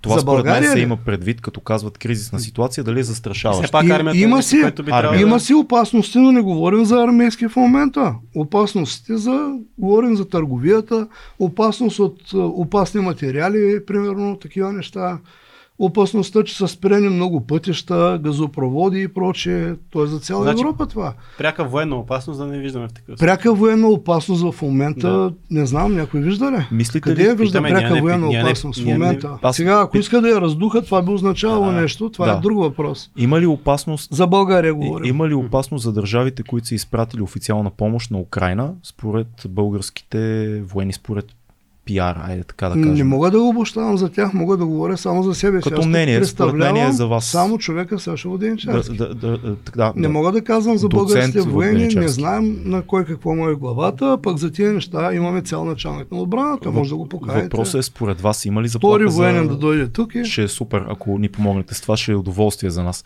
А, има ли заплаха за държавите, които са изпратили помощ на Украина, според вас, като експерт, който наблюдава събития? Мога да кажа, ако знам всички обстоятелства върху тия неща. Сега, да като някогашен военен и прочее, мога да знам, което тръгна да ви казвам mm-hmm. преди малко, че всяка държава, която участва по някакъв начин, било с оръжие, било с струпване на войски и прочее, тя става цел на ответната страна. Така. От това гледна точка има значение дали си близо и граничиш през Черно море с място на конфликта или си Португалия, Нидерландия или Ирландия, примерно. Е, да, да, да, да ракети значение. реално могат да стрелят из цяла Европа. Ще го кажа просто. Според руските сайтове сега, ако имало те наречената мръсна бомба и бъде използвана, това е интересен въпрос. Нали? Ако изобщо има такава говори, бомба, да. Е, естествено, да. че не може да говорим, че има, докато е нямало. Няма нали факт, така? Да. Няма факт. Така, но руските сайтове пишат, говорим за официални такива, не е съвсем измислените, макар че понякога е трудно човек да различи посланията. С една дума, резултата от една такава мръсотия би засегнал Кои държави? Това е интересно предполагане за, за слушателите. Абсолютно. Те пишат, че би засегнал Молдова, Румъния и Гърция. Къде е България? Как става засягането на Гърция без България по пътя? Е, това е много интересен въпрос. Е, да, да, ма на същата, Но това пише. На същата логика те ни обвиниха, че камиона, евентуалният камион, който взриви моста, тръгнал от България. Защото трябва пропагандата да имаш враг. И винаги трябва да имаш просто обяснение. Нали не сме пратили по бръснача наука. Защо, защо не трябва да търсиш сложно обяснение, като има просто. Като до, минава камион от някъде и той е бил в някоя се държава някога. Ако изобщо има камион. Ти ги казваш, с което отправяш някакви вношения. Да. да речем, че е камион, да. Но камиона върви на колелета и минава граници. Да. Както казаха, и това се частично доказа за някои граници. Нали? Сега ние казахме, нямаме нищо общо, естествено, че нямаме нищо общо. Те не казват, че ние сме натоварили оръжие или сме организирали това. Не. А просто, че камиона е минал през България.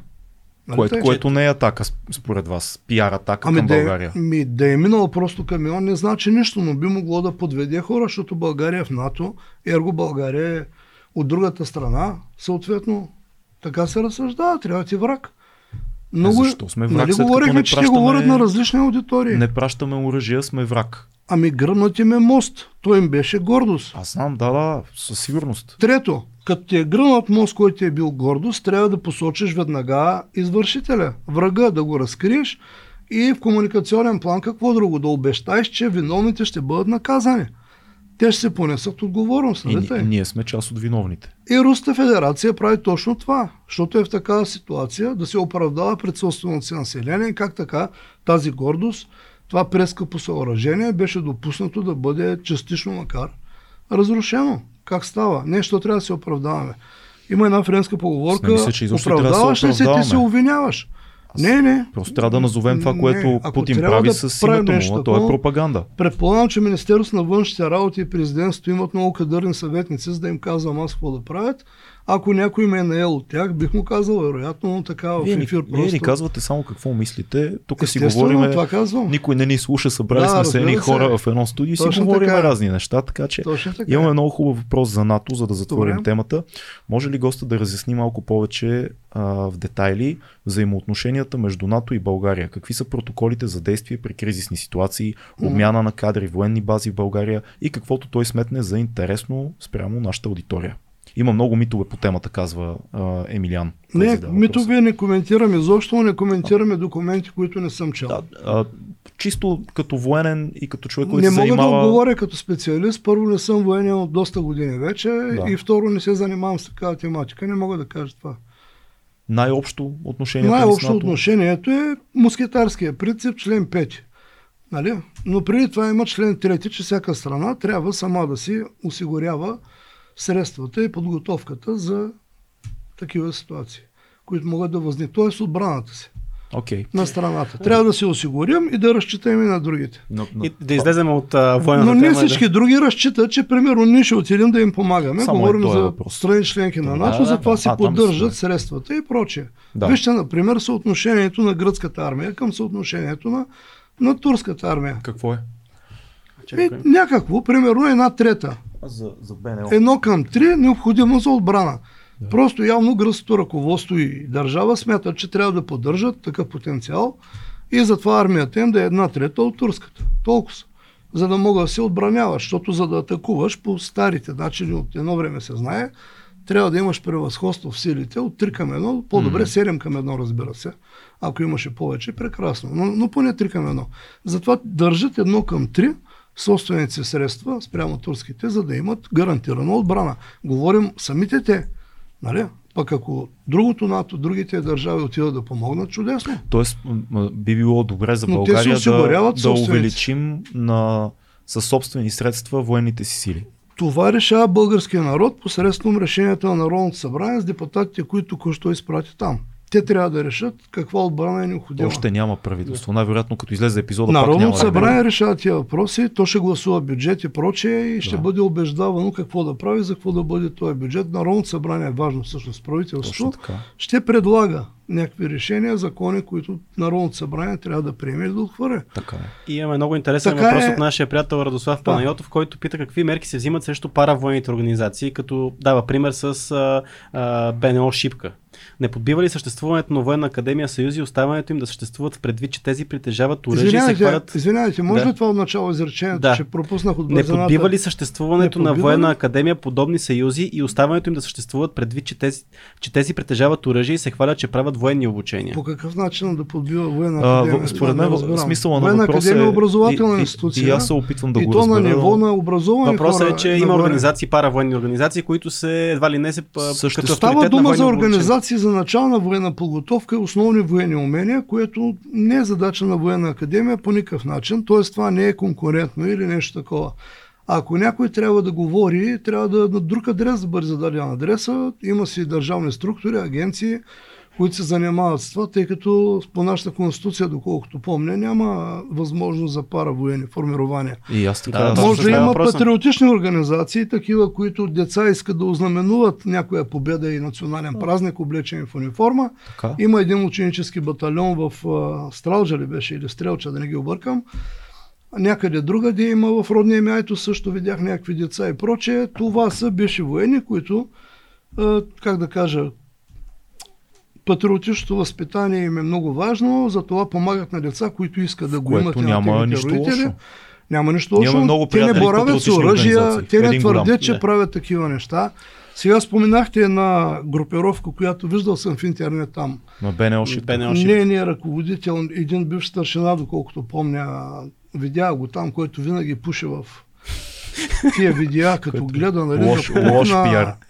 Вижте, той просто заема обратната позиция. На времето, като, като учехме в Софийския университет по пиар, имахме обучение по, естествено, по масова култура. Ме ми се падна Мадона. Трябваше да представя Мадона, защото тя е важна, значима и как така толкова успешен продукт, защото тя няма кой знае какви певчески данни. Абсолютно Всички съм знаят, съгласен нали с така? Всички сме Всички съгласни. съгласни. Да, Да, защото и, и вие пеете, господин Милчев. Много малко. Много. Даже не може да се каже, че Другото, пее. Последния ви албум не ритмично. беше звучи много кози рожки това название. Няма вечно щастие или беше? Няма пълно, той е предишния. Няма пълно щастие, предишния ви албум, да. Той е по Шопенхауер. малко. кози рожки звучи това, да, и Не, също. Телец съм. Но... Добре, да, ми то е подобно. Телец е само по-ревнив от кози рога, другото е е. еднакво долу-горе. Факт. факт. По-ревнив е просто и по-избухлив Е, също. не, не съм ревнив, но избухлив. Опитвам се да не бъда. Но за, Чувал за съм БНО... някои неща, завършил съм, може би, първия курс, такъв законен курс в България по астрология. Но това е При много Даниела интересно. Цанкова беше учила в Полша филология, но научила и астрология и тук правеше курс в, на опашката на коня в студентския дом, който е срещу Народното събрание. Това беше 90-та година, мисля през юни месец. Цял месец учихме астрология. Аз да ви кажа, не вярвам в астрологията. карти. Смятам, че... И аз не вярвам, господин Милчев, но я използвам. Добре, Това е добре. Добър отговор. Когато нямам, нямам да друга кажа. информация, Нямам да когато кажа нямам това. друга информация, тя ми помага. Като няма Освен риба и това, рака е риба. Ако прочетете книгите на Линда Гудман, ще видите колко може Не да ви е полезна и на Не вас. съм ги чел. Но само да задам Да. въпроса. Авторитета на военна академия по някакъв начин би ли могъл да повлияе, перефразирам въпроса, Окей. за справянето с а, нелегални организации като БНО Шипка и подобните? Това според мен пита нашия, нашия Ако, приятел. ако нашето военно и политическо ръководство решат, че академията има потенциал и изградени способности да влияе в тая посока точно, или да даде някаква альтернатива, или поне съветници, които да кажат как това да стане, и да бъде защитена Конституцията на страната с отсъствие на такива паравоенни и прочее, тогава може би да. Но това е въпрос пак за министър на отбраната или за началник на отбраната, или може би за, за една агенция, която би се занимавала с контрразузнаване Да. за такава, но това не е задача на военна академия, нито по някакъв начин нас не засяга или, или да, да бие по нашата репутация, примерно.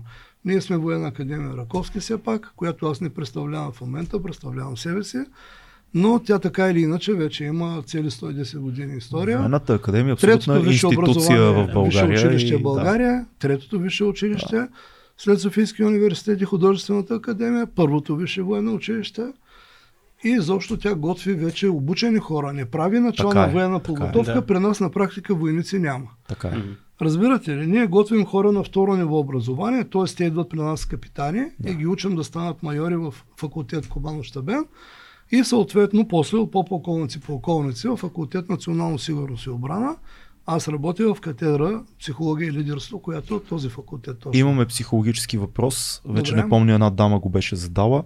Срещали ли сте а, така хора на високи позиции в армията, които по ваша преценка имат нарцистични или така параноидни леки отклонения и какво мислите за хора с власт, префразирам пак въпроса, които имат тези отклонения, най-често нарцистични? Какво, се, какво е вашето наблюдение? Има ли такива хора? Въпросът за властта и за отклоненията е разглеждан в българската литература от професор Иван Кинкел, който е дошъл с белогвардейците на времето след Руската революция. Той преподава право, обаче се занимава психоанализа и пише такива книги. Като курсант получих специално разрешение, защото тогава не можеше да четеш книги при 9 септември и така просто. Бяха в отделен фонд. Имаше една негова книга, която се казва Социална психопатия на революционните движения. И там имаше много интересни примери. Сега един български автор, може би преди повече от 10 години, не помня името му, написа подобна книга за съвременната българска политика.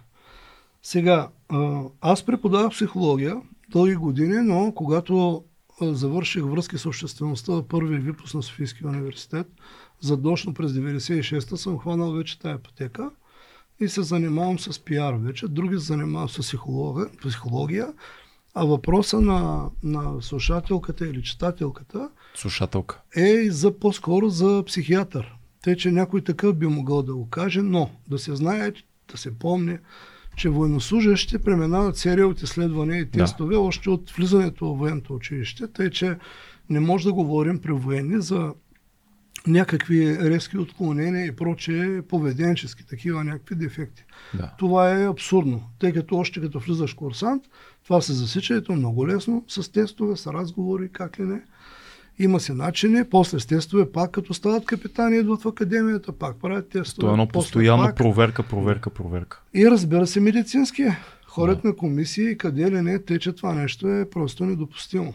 Okay. С военнослужащ. Сега, естествено, че военните са хора като другите българи. Абсолютно. И ако говорим в граждански смисъл, не в медицински за нарцистични такива и прочие представи, може би ще мога да помогна на читателката, да, и на слушателката, като а, издавам една друга книга, трета или четвърта ще бъде тя, защото в момента съм почнал две. Едната е за черния пиар и пропагандата срещу висши военнослужащи. О, много Точно. интересно. Там може да има такива неща, да видим, защото покрай такива прояви или на други хора прояви са пострадвали военнослужащи губили си кариерата, Платили са цената на нечия друга армията. грешка имате предвид. Платили са цената от и решение. Това включително, но mm-hmm. да речем на желанието си да правят кариера просто, но са влезли в полезрението на някой друг, който иска да прави кариера или, или просто вече политици решават някакви неща. И ги дискредитират. Които не бих използвал точно тая дума, но да речем, че сте близо, топло.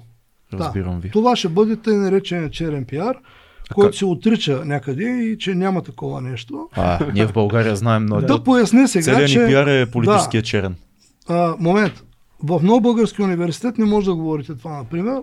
Смеят се за неполиткоректно. Аз мога да говоря каквото, не където си искам. това понятие. Ами не, ще ви прекъснат смисъл. Няма са доволни колегите. Е, то недоволни винаги да има човек. Ме видите да чуят, нали, че ги представям все пак с техния възглед, да, да каже и него, че, нека, нека. че не се казва така. Тъй като в английския, ако използваш термин директно Black PR, това би било расово тълкуване? Значимо, по-скоро обратното. Пиар структура, организация, фирма, която работи за правата на афроамериканците. Примерно. Както зелен пиар не значи еко. да, да работиш еко, не. не. Да. Зелен пиар е обратно да правиш така зелената политика, да помагаш на ръководството си така за О, корпоративната социална отговорност okay. и прочее. Тоест, ако на английски кажем Black по полето, PR, екология и е... нататък, че да подавяш да. тия, които приказват, че произвеждаш мръсни производства. Тоест, ако кажем Black PR, прочее. се смята за про, про Black PR. Че би е могло, е да. би могло и това да Няма е. да ни разберат. Да. Сега да, защото се използват други термини. Примерно, казва се бариерен пиар, обструктивен, нали, пречещ е пиар, да кажем да. на български. Бариерен. Може това бариерен, обструктивен, пречещ пиар, да речем, но аз като казвам черен, казвам го, както се казва, Черно море. Между другото, веднъж ми дойде в Брюксел, бях, говорих с офицер от Зимбабве, а защо се сетих в Зимбабве, между другото? Защото видях тия дни, че там а, правят масово обучение на населението срещу фалшиви новини. Оказва се, че около една трета участва във Фейсбук от тия няколко милиона, които имат достъп до интернет. Те са около една трета до половината от населението, т.е. по-малко отколкото България, но тъй като е имало страшно много фалшиви новини, а сегашният президент май има един страховит прякор крокодила, там използва такива прякори на своите ръководители, те ще имат масово обучение за това. А пък, примерно, видях, че Еди Рама, това е албанския премиер, мисля, Да. отиде в Израел да иска помощ по отношение на киберсигурността във връзка и с проведите, които станаха в България в тая посока от, от една друга държава. Затова се сетих за Зимбабве. Но говорех с офицер от там, в Брюксел, по време на едно учение с французи, белгийци, унгарци, румънци и българи. И така, той така ми помогна да се светна за един въпрос. Той вика, бе, нали, говорихме за Черно море, че тук идват главно пенсионери, младежи, нали, на Слънчев бряг, там безкрайни дискотеки, или пенсионери, които идват от Германия, Израел, Великобритания, но те идват Пияници. края на май, кажем директно и юни месец, да речем, възрастните хора на спокойното време, нали? Да. когато не им се пречи да спят, а младите през август. Така. И той така замисли и каза, бе, ти знаеш ли, нали, Западна Европа, те като чуят дума черно, това значи за тях мръсно. Мгм. Синоним. Да. Като чуят Черно море, затова няма да дойдат богати хора тук, защото черно е все едно мръсно, нещо не му е наред. Това е факт. Така, и аз станах инициатор и съм го казвал на някои студентски групи, напълно така спокойно и безплатно давам тази идея, който иска да я реализира. Слушаме внимателно, особено като подчертахме, Да че е безплатно. Ами, да. имам е туризма. Е няколко супер. страници, групи там във Фейсбук и прочее. Аз отговарям и за страницата и на Военна академия. Не, нямам време да се занимавам с а, моите дела толкова, защото съм възпитан да мисля за нещо повече от мен. а Това е държавата и академията. Тя е по-важна от мен, разбира се. Но идеята беше да направим страница, група или каквото е там, ако щете фундация, да прекръстим Черно море с другите държави, които са около Черно море. Разбира се, международното обществено мнение трябва да бъде подготвено, да му бъде върнето старото име някога е било, за да го умилостивят гърците, защото са му викали негостоприемно море, нали, после е станало гостоприемното море. Що да не го кръстим гостоприемно море? Как? Да го измислям на английски, френски и други Как езици. би звучало това на английски? Не знам, за да се но да запази? речем, че ще се измисли по някакъв начин, трябва да звучи добре, на гръцки ще е в Синтос Понтос, вероятно. Синтос Понтос е. Гостоприемно море, да. Ще го измислим на английски, на френски, и на други езици. Няма Това е лошо. хубава Въпросът е, че като му кажеш гостоприемно море, това говори, че наоколо хората, независимо дали са румънци, българи, турци, грузинци от другия край, ако щете, те са гостоприемни хора, Значи, всички са добре дошли. Имате прочее. нашата подкрепа. Да. Ако Къде това прерасне в пиар акция, Знаете ли, тук 15 действаме. години го мисля или 17 години вече го мисля това, ама трябва да се придружи от дела. Ако искате, Една идея уважаеми сама слушатели и зрители, ако харесате тази идея, бийте един коментар гостоприемно море в. YouTube. Да се окръстим гостоприемно море, стига с тези цветове, защото Не, Не е окей. не. Ние отиваме към втория час и половина вече. Да. Не може да зададем всички въпроси, да кажем на всички, които са задали, защото има още много въпроси. Няма как да зададем всички. Виждате, че имам госта... профил във Фейсбук, Да, да, ме там ще питат ги на личния. Ще Ние обичаме, обичаме да приключваме с изкуство и култура, така че имаме една рубрика, която се казва книга, филм, събитие. Добре. По една книга, един филм и някъде може да ни поканите така да присъстваме. Физически, да не е в Физически да интернет. Какво да кажа за Една, книгата? смисъл? препоръчите на нашите слушатели А, на да нас. прочетат 36 стратегеми.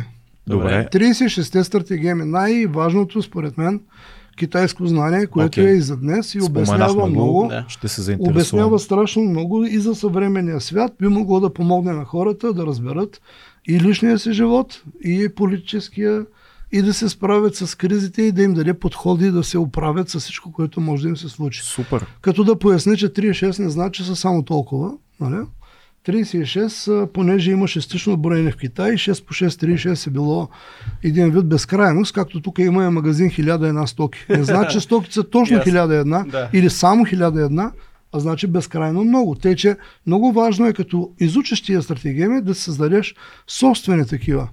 Стратегема значи военна хитрост от гръцки. Окей, звучи много На интересно. китайски е книгата. начинът да печелиш войни или пинфа, как се казват повечето книги на китайски стратези Супер. или изкуство на войната. А един филм да ни Но то въжи и за бизнеса, и за цивилните общества, и за личния живот, казах. Филм да препоръчам да, гледате. Да. Ако е за пиарски филми, не мога да кажа един Не, само, Не, защото който и да е. Личния ви живот. Нещо, което ви понеже сте харесва. по-млади, да речем, о, Нещо, като което... бях курсант, гледах с удоволствие един, който после като бях в ареста, го разказвах 7 часа. Самия филм е 3, обаче аз го разказвах 7 часа на другите арестанти през Е, ме ми стана интересно защо сте бил в ареста, така което- като кажете бях в ареста и въпросът е защо сте не бил е в за ареста. някаква тежка простъпка, просто имаше карантина обявена. Ето вижте, знаел съм какво е карантина още преди Подготвен тази, която беше. Винаги обявяваха карантина в военните училища, защото като излизаме, особено студентски празници, кой има гадже студентка, като някой тук присъстващи, кой няма. Въпросът е, че се разпространяват грипни вируси точно по това време, декември месец. И за това нас ни затваряха, бяхме примерно по 2000 млади мъже и в началото на декември ни затваряха с презумцията, че ще останем здрави и ще ни пуснат отпуска за нова година. Okay. Това е идеята. Три дена да си отидем, да си видим родителите, който има гадже по родните места. Да. И за това обаче декември целия нямаше излизане. Да, ама моите родители точно тогава дойдоха на свиждане, те не знаят. Нямаше социални медии тогава и да, да звънеш да питаш сега може или не може ли. Баща ми имаше един мотор, Юпитер или какво. Смятайте, но добро е било времето, щом са дошли в началото на декември. Да. И аз просто си подадох през портала турбичка с пране, защото бях ползвал веднъж военното пране и пералнята ми бояди са в еднакъв цвят цялото бельо. Да. И аз се отказах да я ползвам, нали? трябваше да се надписваме бельото, но като ти го бояди са в един цвят, се отчаяваш просто и да. викаш не е за мене. Имах достатъчно много дрехи. В една турбичка майка ми там намери начин, звънна в, на дневалния или който ме намери. Имало е телефон все пак на портала, някой е бил любезен и можело да, да звънне, не е било забранено смисъл, иначе не мога да го направят, естествено. Намериха ме, и то е било вероятно и събота. Та дадох се турбичката пред портала. Но за мой късмет за гърба ми беше дежурен офицер, който каза, дай си колана, така се правеше някога, взема ти колана, пред майка ти, това е голям позор. Да. И отивай в арест, от което нищо не последва особено, освен че стоях там. После ме пуснаха. Колко, колко време? Друг повод съм бил пак в ареста. Бил съм два-три пъти, сега за такива глупости, нали? Не Малки... за някакви нарушения лоши. Да. Ме друг път беше, че излязохме да, се, да си правим снимки за документи с вода. Аз бях след първи курс, втори курс бях най-малкия по възраст, но бяха ме точно мен избрали за старши на нашия взвод и отидах с другия подстаршия, те да се каже, на другото отделение. Ходихме да се пострижем, защото според звона или командир сме и за постригване. И тогава си направим снимка. Обаче от среща, която беше там, имаше салон, такъв фризьорски, не са толкова колкото сега на центъра на София, бяха рядко в Шумен. Беше заето, имаше цял звод от сержантско училище. Т.е. скоро нямаше да се уредим. Ние хванахме един автобус, отидохме на другия край на центъра на Шумен с автобус, постривахме се културно с мие, с всичко, нали? Връщаме се да се направим снимките, обаче нашия звод през това време се прибрал. А ние излязохме заедно. Военните се движат като влакче. Движат се под командва и заедно, без да имаш отделен документ с право ти да излезеш. Да. Пребрахме се на портала, не ни спряха, нали? Пребрахме се, но отиваме. Зводният командир реши, че сме се отклонили и така може би да ни дисциплинира. Каза, вие с нарочно сте ходили някъде да пиете, ние пък не пиехме и двамата. Другия колега, между другото, после стана директор на Пловдивско училище, той се уволни преди мен. А, много сериозно момче беше, Стефан се казва, да е жив и здрав. Та с една дума каза, дал съм записки там на командира на батареята, да отидем yes. в ареста, да се, да се острижам. Да. Представете си, тък му сме къпани с прически и трябваше да ни острижат. Нали? Това беше голямото наказание, защото в армията, когато острижат косата, идеята е, че ти трябва да се заслужиш косите, но в същото време с космите ти пада част от съзнанието. И, и ти като се погледнеш в огледалото, да. вече идентитетът ти е сменен, ти си да. друг човек ти на практика. И сте ти виждаш някой друг, нали, гледаш, абе ти очи, тая уста са ми познати, ама някакси друг съм. не е да. баш, не съм той е точно. Та, та ето такива за неща. Филма? За филма, да. Филма беше Прераждане от света на мрака или Прераждането на самурая. Ха, Японски филм. Мисля, че става дума за битката при Секигахара, която е била тия дати точно 1600 година. Там беше представена като битка на привържениците на християнството и на будизма. Когато Япония, когато побеждава и Еясо, мисля се казва, той е mm-hmm. шугун, Япония се затваря за повече от два века или почти три века. Нали? Това е да. шугуната Токугава, ли се казва там, да не бъркам. Но Япония остава като че ли единствената затворена държава в целия изток от всичките попълзновения на тогавашните колониални сили. Тя се да. затваря тотално. Това е идеята на тая битка и филма а, беше затова много интересен. Филма защото... от коя година е филма? Вероятно 80-те, защото съм бил курсант. 81-а мисля. Е, познах. 81-а точно така. Аз съм бил курсант, съм огледал, значи 83-та примерно. Много интересно. В култура, кинокултура ли беше в Шумен тогава. В много особените кина ги даваха такива филми. Много хубав филм, гледайте го, понеже там става дума и за различни бойни изкуства. И за различни техники на различните майстори. А това е интересно един млад човек. Колегата, се, колегата който, е кален в бойните изкуства. Който е... е тръгнал да става и офицер и това е интересно, защото офицер, рицар, самурай, това е едно и също. Това значи служител. Да, човек, който да служи служа, точно така. на нещо повече от себе си. Самурай значи да служи. Същото е. Да, и офицер е такова, и рицар също. А физически едно съпитие да ни поканите, където може да ви видят нашите зрители. Както казва един наш приятел, да, да видят, да учат, че съществуват. А? Да учат в моята програма, която Ето, аз съм водещ преподавател. Още един Публични път. комуникации в сигурността отбраната в Военна академия. Тя е от 2009 година. Имаме и постижения. Мои студенти са печелили под мое менторство и двете национални състезания по пиар.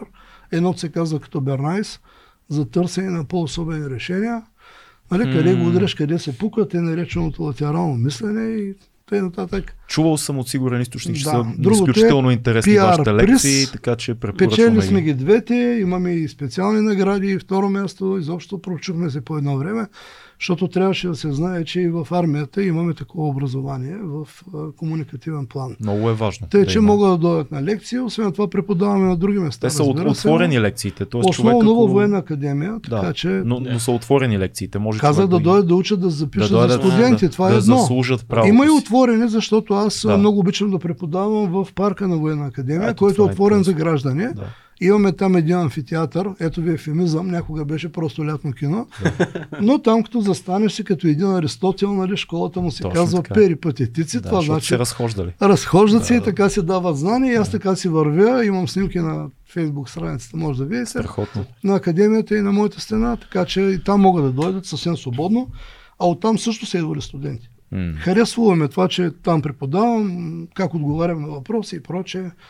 И са идвали студенти от такива лекции в парка също. Много ви благодарим за това. А това е преимущество на академията, друга и да. няма такова нещо. Много ви благодарим, беше изключително интересно. Много се радвам, че обменихме а, тези. Много се радвам, че ни отворихте очите за много неща, в които вие сте експерт. И ни беше много приятно. Предполагам, че и на зрителите и слушателите. Благодарим ви за отделеното Благодаря ви за добрите думи. Ако нещо е останало не съвсем ясно, казах, че могат да ми пишат на лично във Фейсбук. Да, примерно. да, да съответно да контактуват с мен по най-различни канали, ползвам всякакви месенджери и прочее, достъпен човек съм Със този смисъл и да ме канят, все пак провеждам обучение и прочее. Ако разбира се не ме питат за политика, да заемам страни партии Точно и прочее, така, да. тъй като аз съзнателно, да кажа накрая, в заключение, съзнателно стоя на страна от това, не искам да се занимавам с калните реки на политиката, на окултизма, на такива работи. Е, политиката и окултизма смятам, смятам, не, това е израз на Фройд за Карл Густав Юнг, когато да. почва да се занимава с магии, с зоди да. и прочее, с мандали. Да. Но аз го употребявам за политиката, тъй като съм виждал все пак покрай мен неща и около мен и т.н. нататък бих искал да не съм част от тях. Сина на времето на Андрей Ляпчев, който е български премиер от зимите на съвременна Северна Македония, а, му казва, че много кал хвърлят по него, нали, като е премиер. Много кал ветати. Нали. Той вика, сине, кълта има това свойство, че изсъхва и пада. А... Само, че аз нямам вече такъв ресурс от време и нали, не съм толкова млад, за да чакам да падне кълта от мен и прочее. Да. да чакам да ме каля, че да, да изсъхне и да пада кълта. Не, по-скоро 36 стратегема. Това е супер, супер На страна съд. от кал. На страна от всяка вид мръсоти и неща, които биха могли да попречат на моята репутация цял живот градена, на името Сашо Владимичарски, което представлява. Те или иначе на мен винаги може да се разчита, когато става дума за държавата и за нещо по-голямо от мен. Много нещо по-дълго от носа ми и по-широко от устата. Супер финал. Това беше доцент доктор Воденичарски. Аз в началото казвам подполковник доцент доктор Воденичарски. За финал, за финал казвам доцент беше доктор някога, Воденичарски. Сега е, да. Просто Сашо Воденичарски. Благодарим ви, че бяхте с нас. До скоро. Чао.